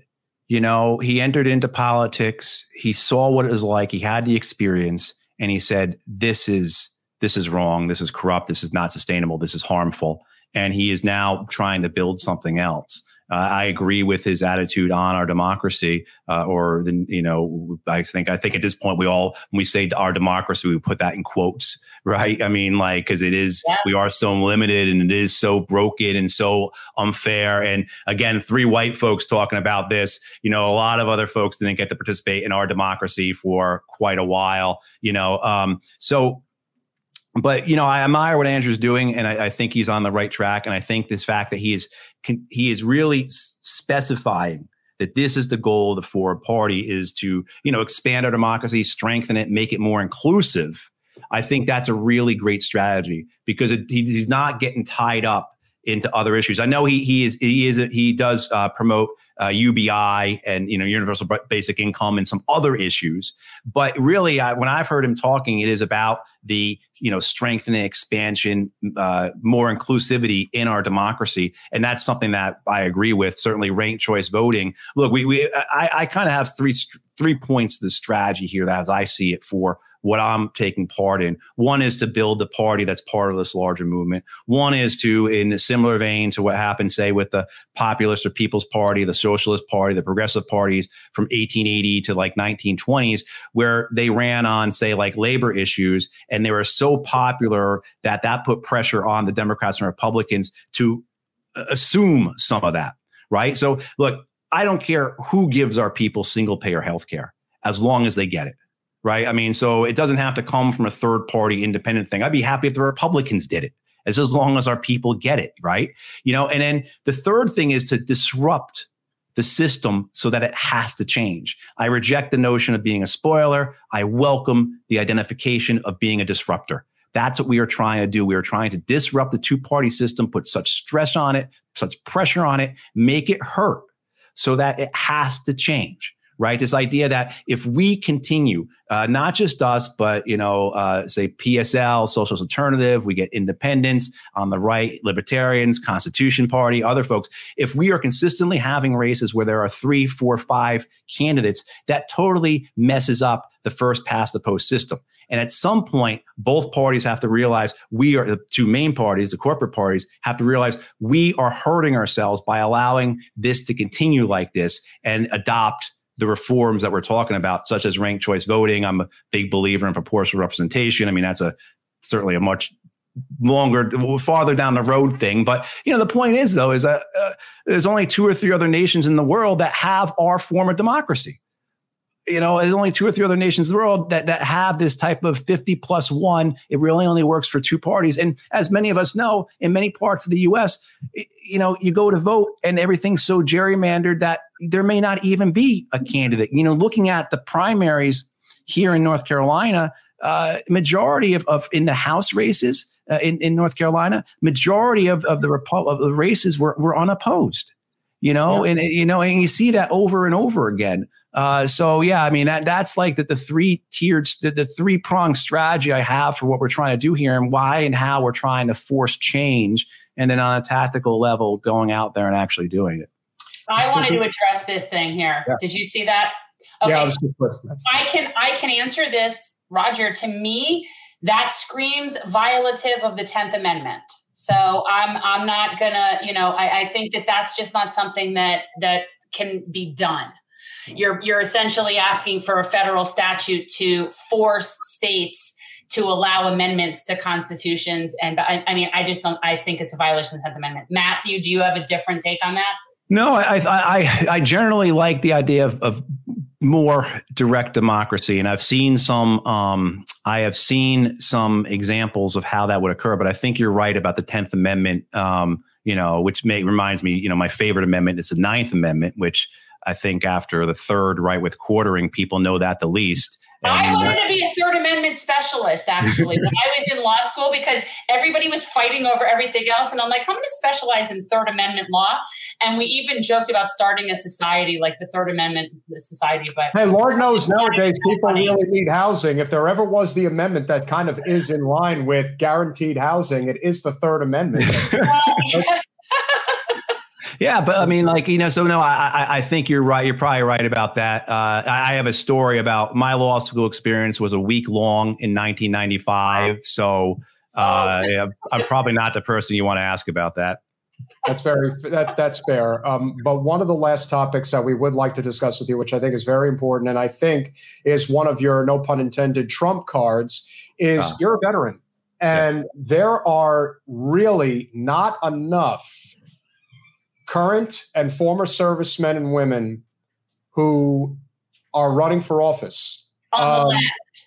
Uh, uh, well, just Let's well, yeah, on the left, on especially. The left. On the left, especially. And uh, one of the things that I don't think gets talked about enough is um, whether or not you agree with her politics or not. The level of disrespect that was thrown at fellow servicewoman Tulsi Gabbard when she mm. ran for president, going so far as to call her a traitor, uh, which was done uh, repeatedly uh, at the behest of uh, Hillary Clinton, as well as um, that stupid uh, Trump cartoon show that they put, I guess, on HBO or Showtime, whatever it was.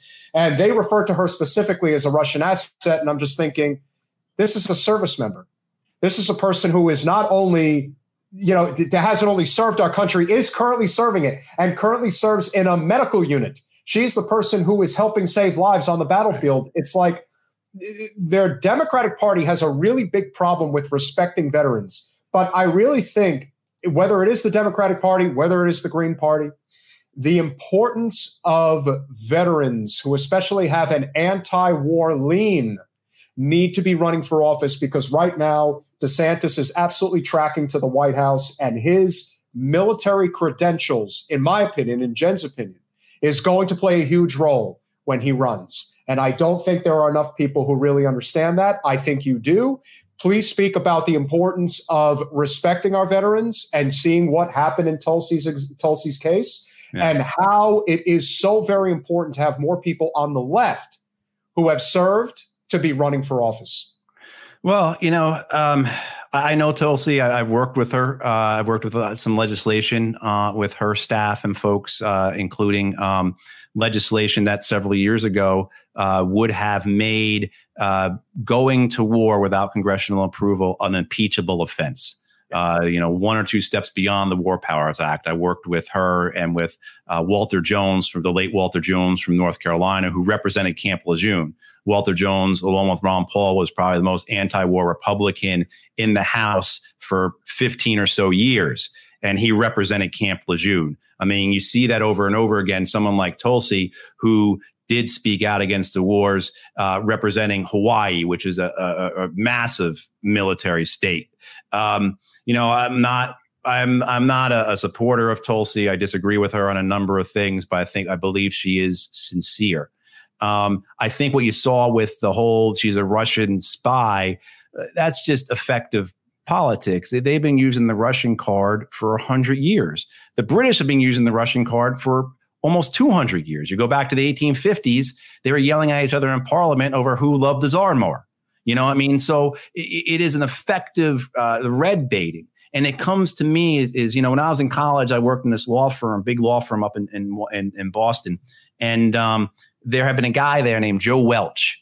And Joe Welch became famous across America because he was the first one who really fought back against Joseph McCarthy. Because remember, McCarthy and the Republicans, Nixon, but the Democrats really didn't do too much to fight McCarthy. They went after people in the intelligence community, people in the State Department, people in the Department of Defense against veterans. And Welch finally lost it. And he yelled at McCarthy and said, Have you no decency? And of course, the answer is no. McCarthy had no decency. But the, the, the, the, idea that that was seen across the nation and people were galvanized by it, and that's what we're experiencing here. We, we just have to accept that these people have no decency.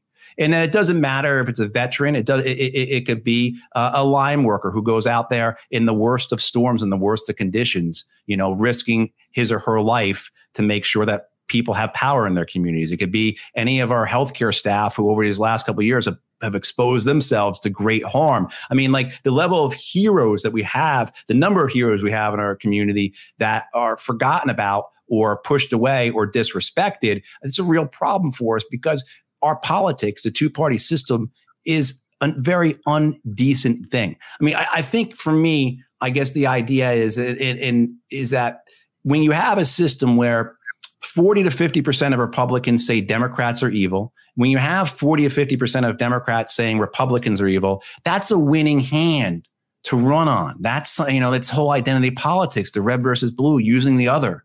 You know, I mean, and, and so what you want to do is demonize, demonize, demonize. And that's exactly what happened to Tulsi. Is this, this I, I would say to my fellow veterans out there, those who are still hurting, who are still angry about the wars that I am. And I'll tell you that, you know, when you get into my personal reasons for running, it's people in my life, like I talked about that I loved, but there's also people in my life that are gone, you know, people who are dead because of these wars, not just Americans, but Iraqis and Afghans. And the level of anger I have for my fellow veterans out there who possess that same anger use that. If you want to honor, if you want to try and do something for those we lost to these wars built on lies, let alone to all the other issues we're talking about, then you have to use your anger and try and get some accountability and get some justice. I always say that every year I feel like on Memorial Day and Veterans Day, I'm like the best way to honor people that are no longer with us and people that have served is to stop sending people to war for profit. Right. And this this brings me back a little bit to what you were saying about how people don't like the idea of paying off debt because they had to pay theirs. This complete lack of regard for the importance of the collective and the nature of that we're taught that if someone else gets something, well, that means you must get less. Like everything high. And so we have to fight to hold on. And then we allow the powers that be to convince us that we need to kick down. And, right. and that's basically what we're seeing over and over, whether it's immigration or Russians or whoever it is. It's like we just always have to be looking for enemies. And right. it's it's just so ridiculous. And before we get too serious, I'm just gonna tell you, um, our friend Mallory is like kind of crushing on you, and apparently she wants you to know that she is also a Unitarian Universalist. Oh, okay. Uh, me too. Okay, Mallory. All right, go you use. There you go. So yeah, Matthew, uh, Matthew, if you're, you know, Mallory, just calm down there. He's a good friend. As we close, uh, what is the current status of the lawsuit? What are the odds that you will ultimately be able to prevail and get on the ballot? And how can people help to ensure that you do? And if, and for whatever reason, you are prevented, is there an opportunity for you to get on the ballot as an independent for the general?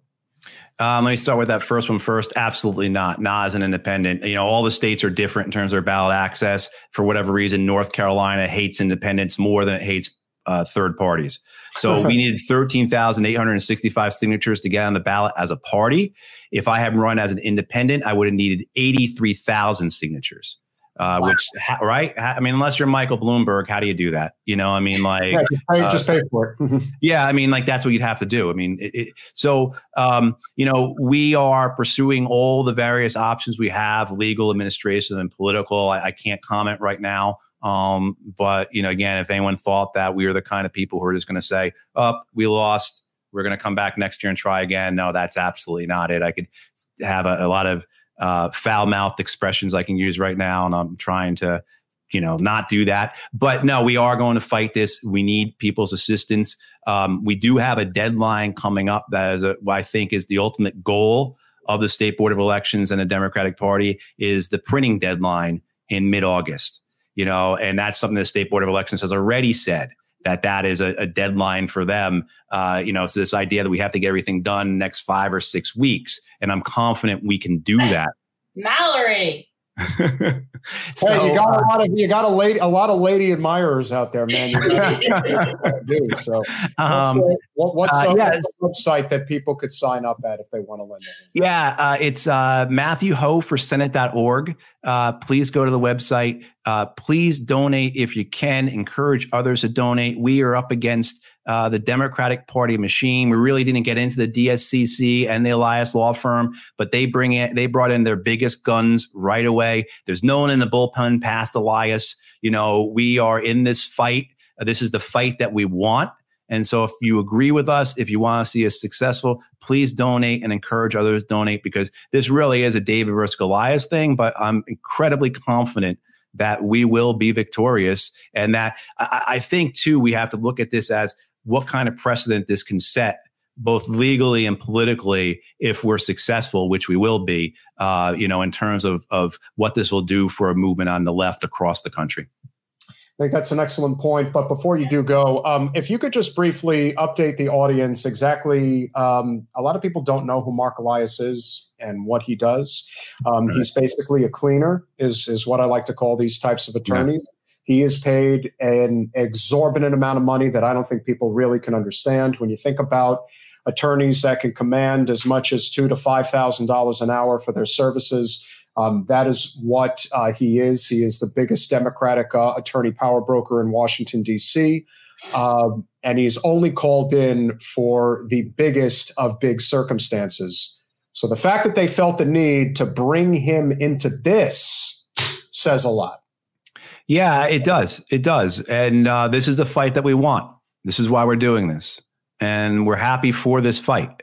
Uh, you know, there's the Streisand effect, like you're talking about, but also too, there's the um, the moral aspects of this, the the the the the the, the, the, the aspects that cut to who we are, why we're doing this, and who we're up against. And, and, and so we are grateful for this fight and we're looking forward to it and we will win it. And Marc Elias, if you don't know who he is, go to his Wikipedia page. You'll see that he was general counsel for John Kerry, for uh, Hillary Clinton, for Kamala Harris. He is involved. He has been involved in all level of dirty tricks, all level of, of legal actions. Uh, in fact, if you talk to the people in the Green Party, they will tell you that Marc Elias in 2004, when he was John Kerry's counsel, uh, he really perfected this what we're seeing now in terms of going after third parties and independents that they really established their game plan then and when they went after the green party and nader in oh, yeah. 2004 nader. yeah no probably for vengeance for 2000 as they saw it because they're so myopic and they're so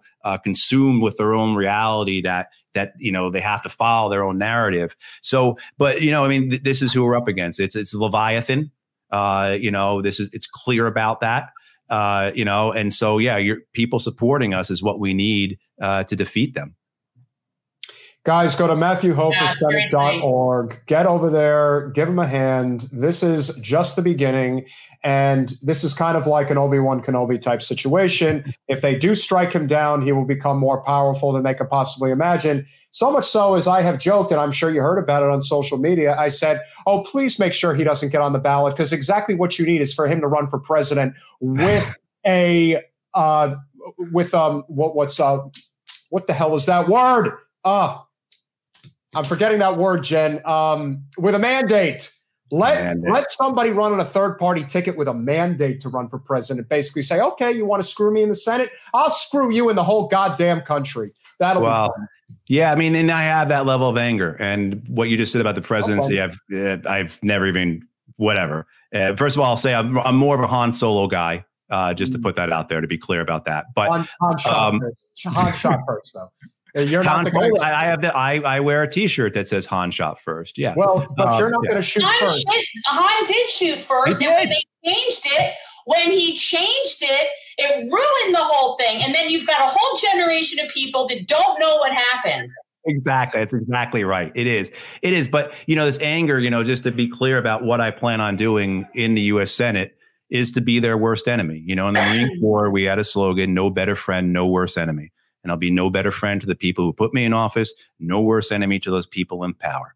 Uh, and they are not getting their $15 billion aircraft carriers if our people don't get health care. That, that's they simple. Shouldn't get, they shouldn't get it anyway. They shouldn't get it have, anyway, but yeah. If you, if you want somebody in your foxhole, you want somebody like Matthew Hoh. Matthew Hoh for Senate.org. Get over there, guys. Thank you so much for coming on, my friend. Matthew. Thanks, guys. Thank you so much. See you soon. Bye. Bye. Take care, brother. I mean, he's just adorable. I get it, Mallory. I totally get it. I always thought he was a cutie patootie. So well, I understand. He certainly has the um, he has the chops, which is half the battle anyway. And I think well, one of the an amazingly that, good candidate. Yeah, well, that's really the thing. Like, I could care less that he's running in the Green Party because the Green Party is a joke, but he's no joke. No. He is the real deal and he believes that he can help lead this movement away from the two party duopoly. And the truth is, if he gets a platform, like if he had a few million dollars behind him where everyone knew about him, oh, they would like him. Like there's nothing not yeah. to like. And, no, he's and, definitely a stellar candidate. Like anybody right. working in this game would want to work with him as a candidate. Oh, absolutely. I know I would. And Lord knows you need, like I said, more men and women in uniform, current and former, that can absolutely convey this type of message. And he has a very, for somebody who has seen combat, he has a very um, calm demeanor that you don't often see. I'm sure having kids does make it easier.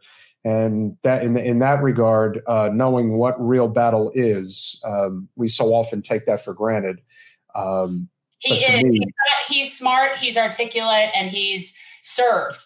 LA and comedians. I have a special place on my heart for those Marines, man. Semper yeah.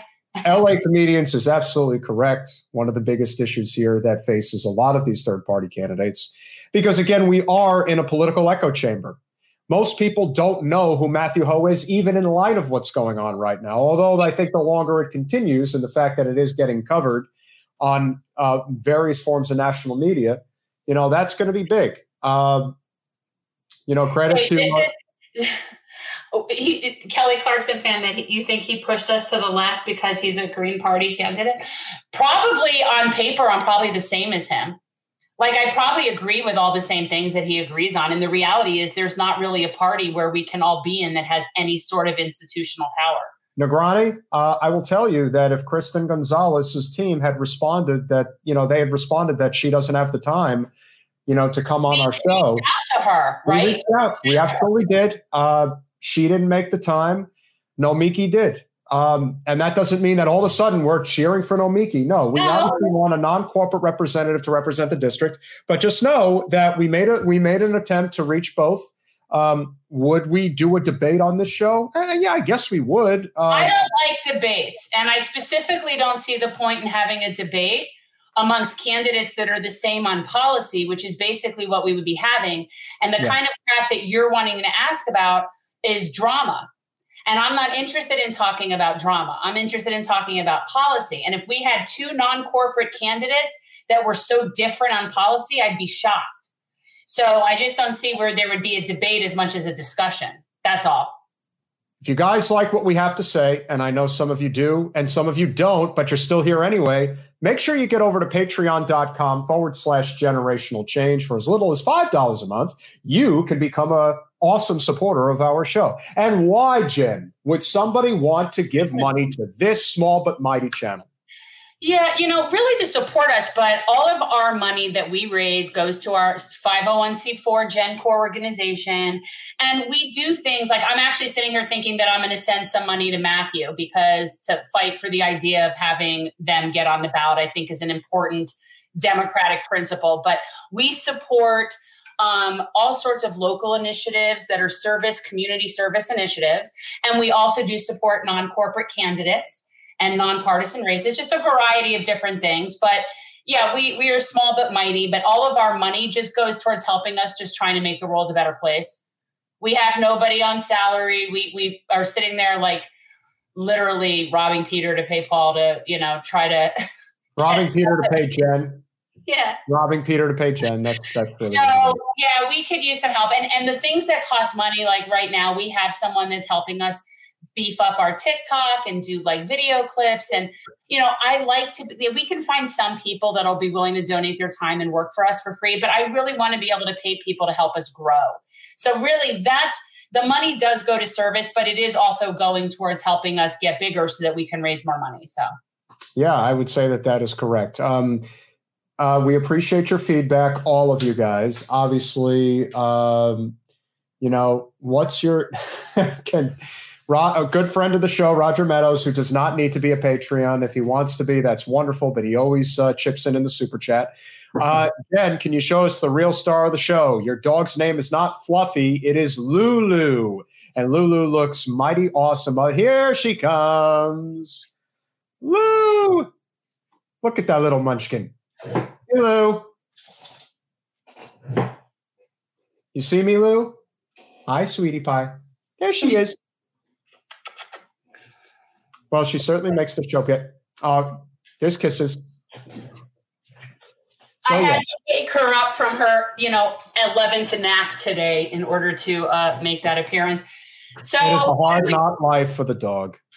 My dogs have a hard little life here. Yeah, really super duper hard. So, what do we have coming up? We have some good stuff coming up. We do. Right? We do have some good stuff coming up. Uh, we are going to f- interview a good friend, uh, Robert Asencio, uh, who is running for Congress in Florida's 26th congressional district. He is running. Where is that now? Where is that? Is that? It's part. It's Miami. Um, yeah, is that? Is that okay? I'm trying to think if that's the one that goes all the way down to the Keys. Yes, that's the one. All right. I think. Pretty I'm all sure. confused now. Well, who knows these days anyway? Uh, so we will have uh, we will have Mr. Asencio come on, which will be great.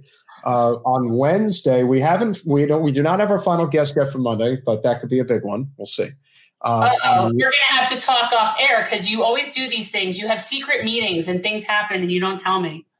Well, on Wednesday, we're going to have um, Mo, uh, I don't know how to say her last name, but uh, somebody that you really wanted to get on that will be talking about the baby formula crisis. Maureen. Right. So we're going to have her come on, and we're also going to have on an interesting candidate, Daniel Uhlfelder, who is running for the Attorney General of the state of Florida. He is also known as uh, the Grim Reaper. He's the guy who was showing up on the beaches uh, during the early days of COVID with the Grim Reaper, basically saying, Wait, who is this? Who is this that we're having on? He's an attorney who's part of the Democratic. Uh, he's part of the Democratic establishment. What's his name? Daniel Uhlfelder. Okay. All right. And that's next Wednesday. Josh, we actually like Allen Ellison, and we had him on um, last week.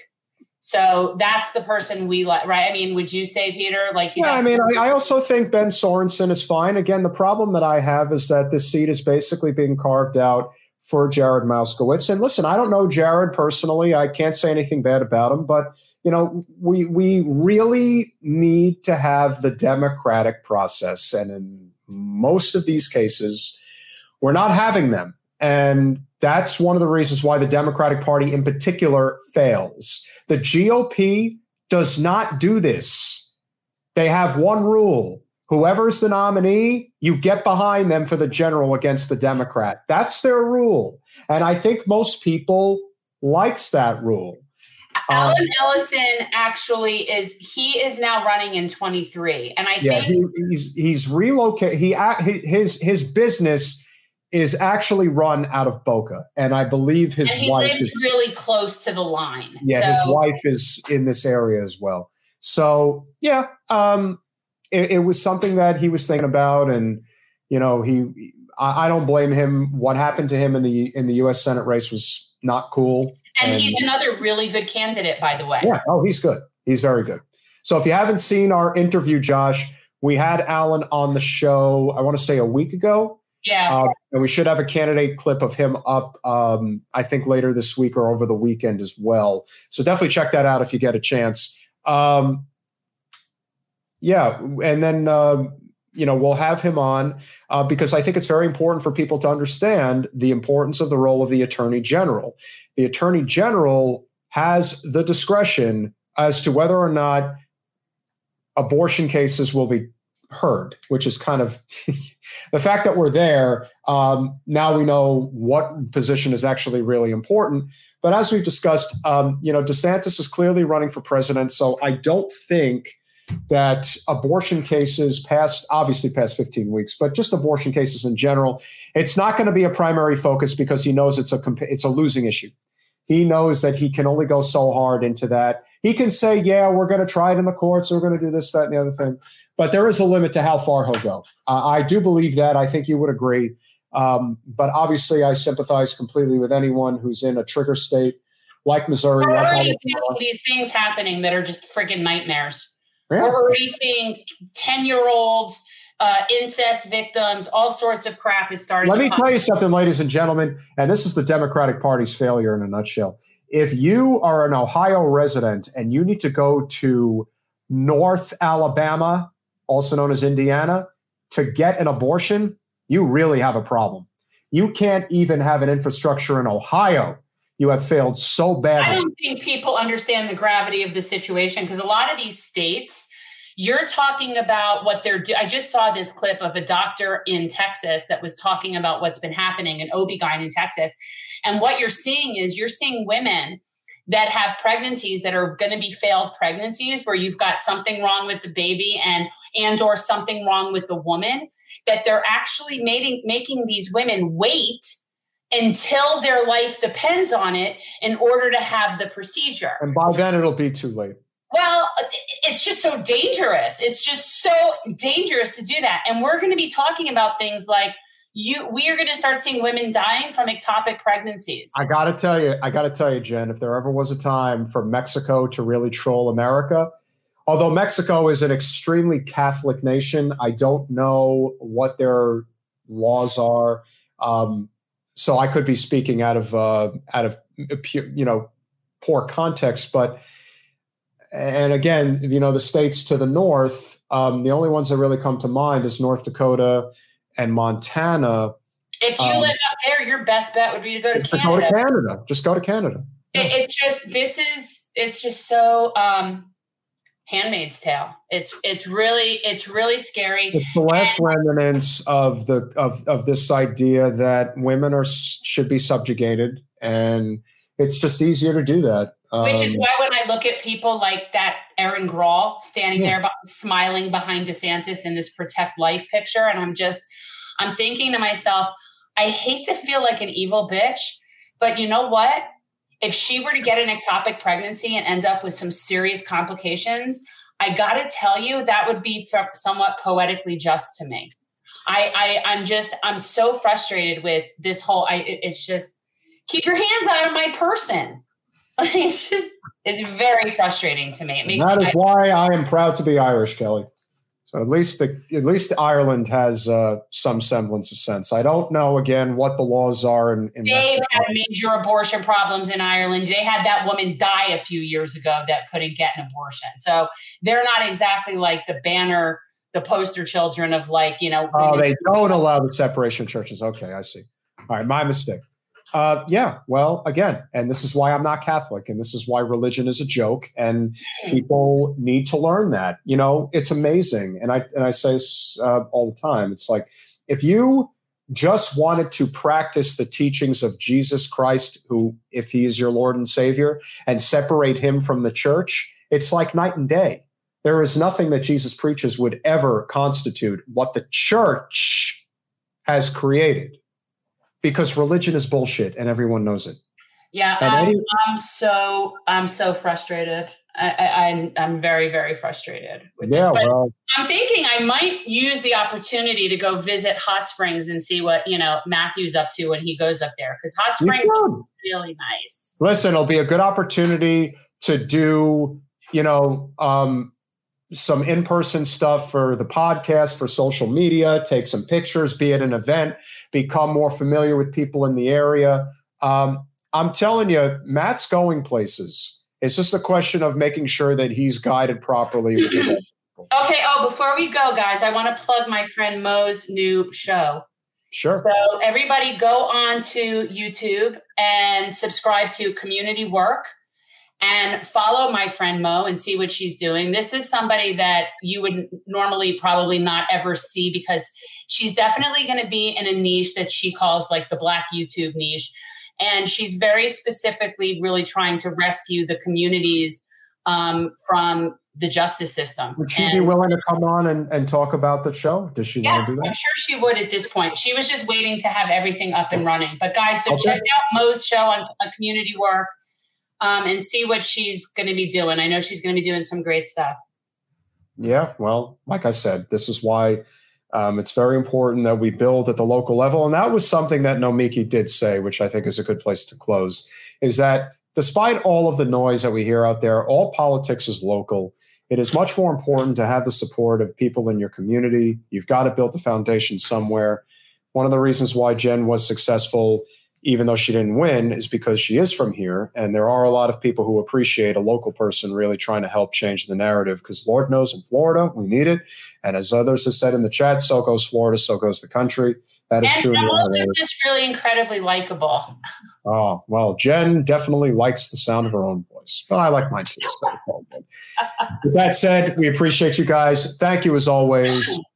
We'll see you Monday. Thanks for watching. If you want to support our mission to transform politics into service, please like this video, subscribe, follow us on social media, and consider joining our Patreon, where you'll get early access to our interviews as well as other exclusive content. Links are in the description. Peace out.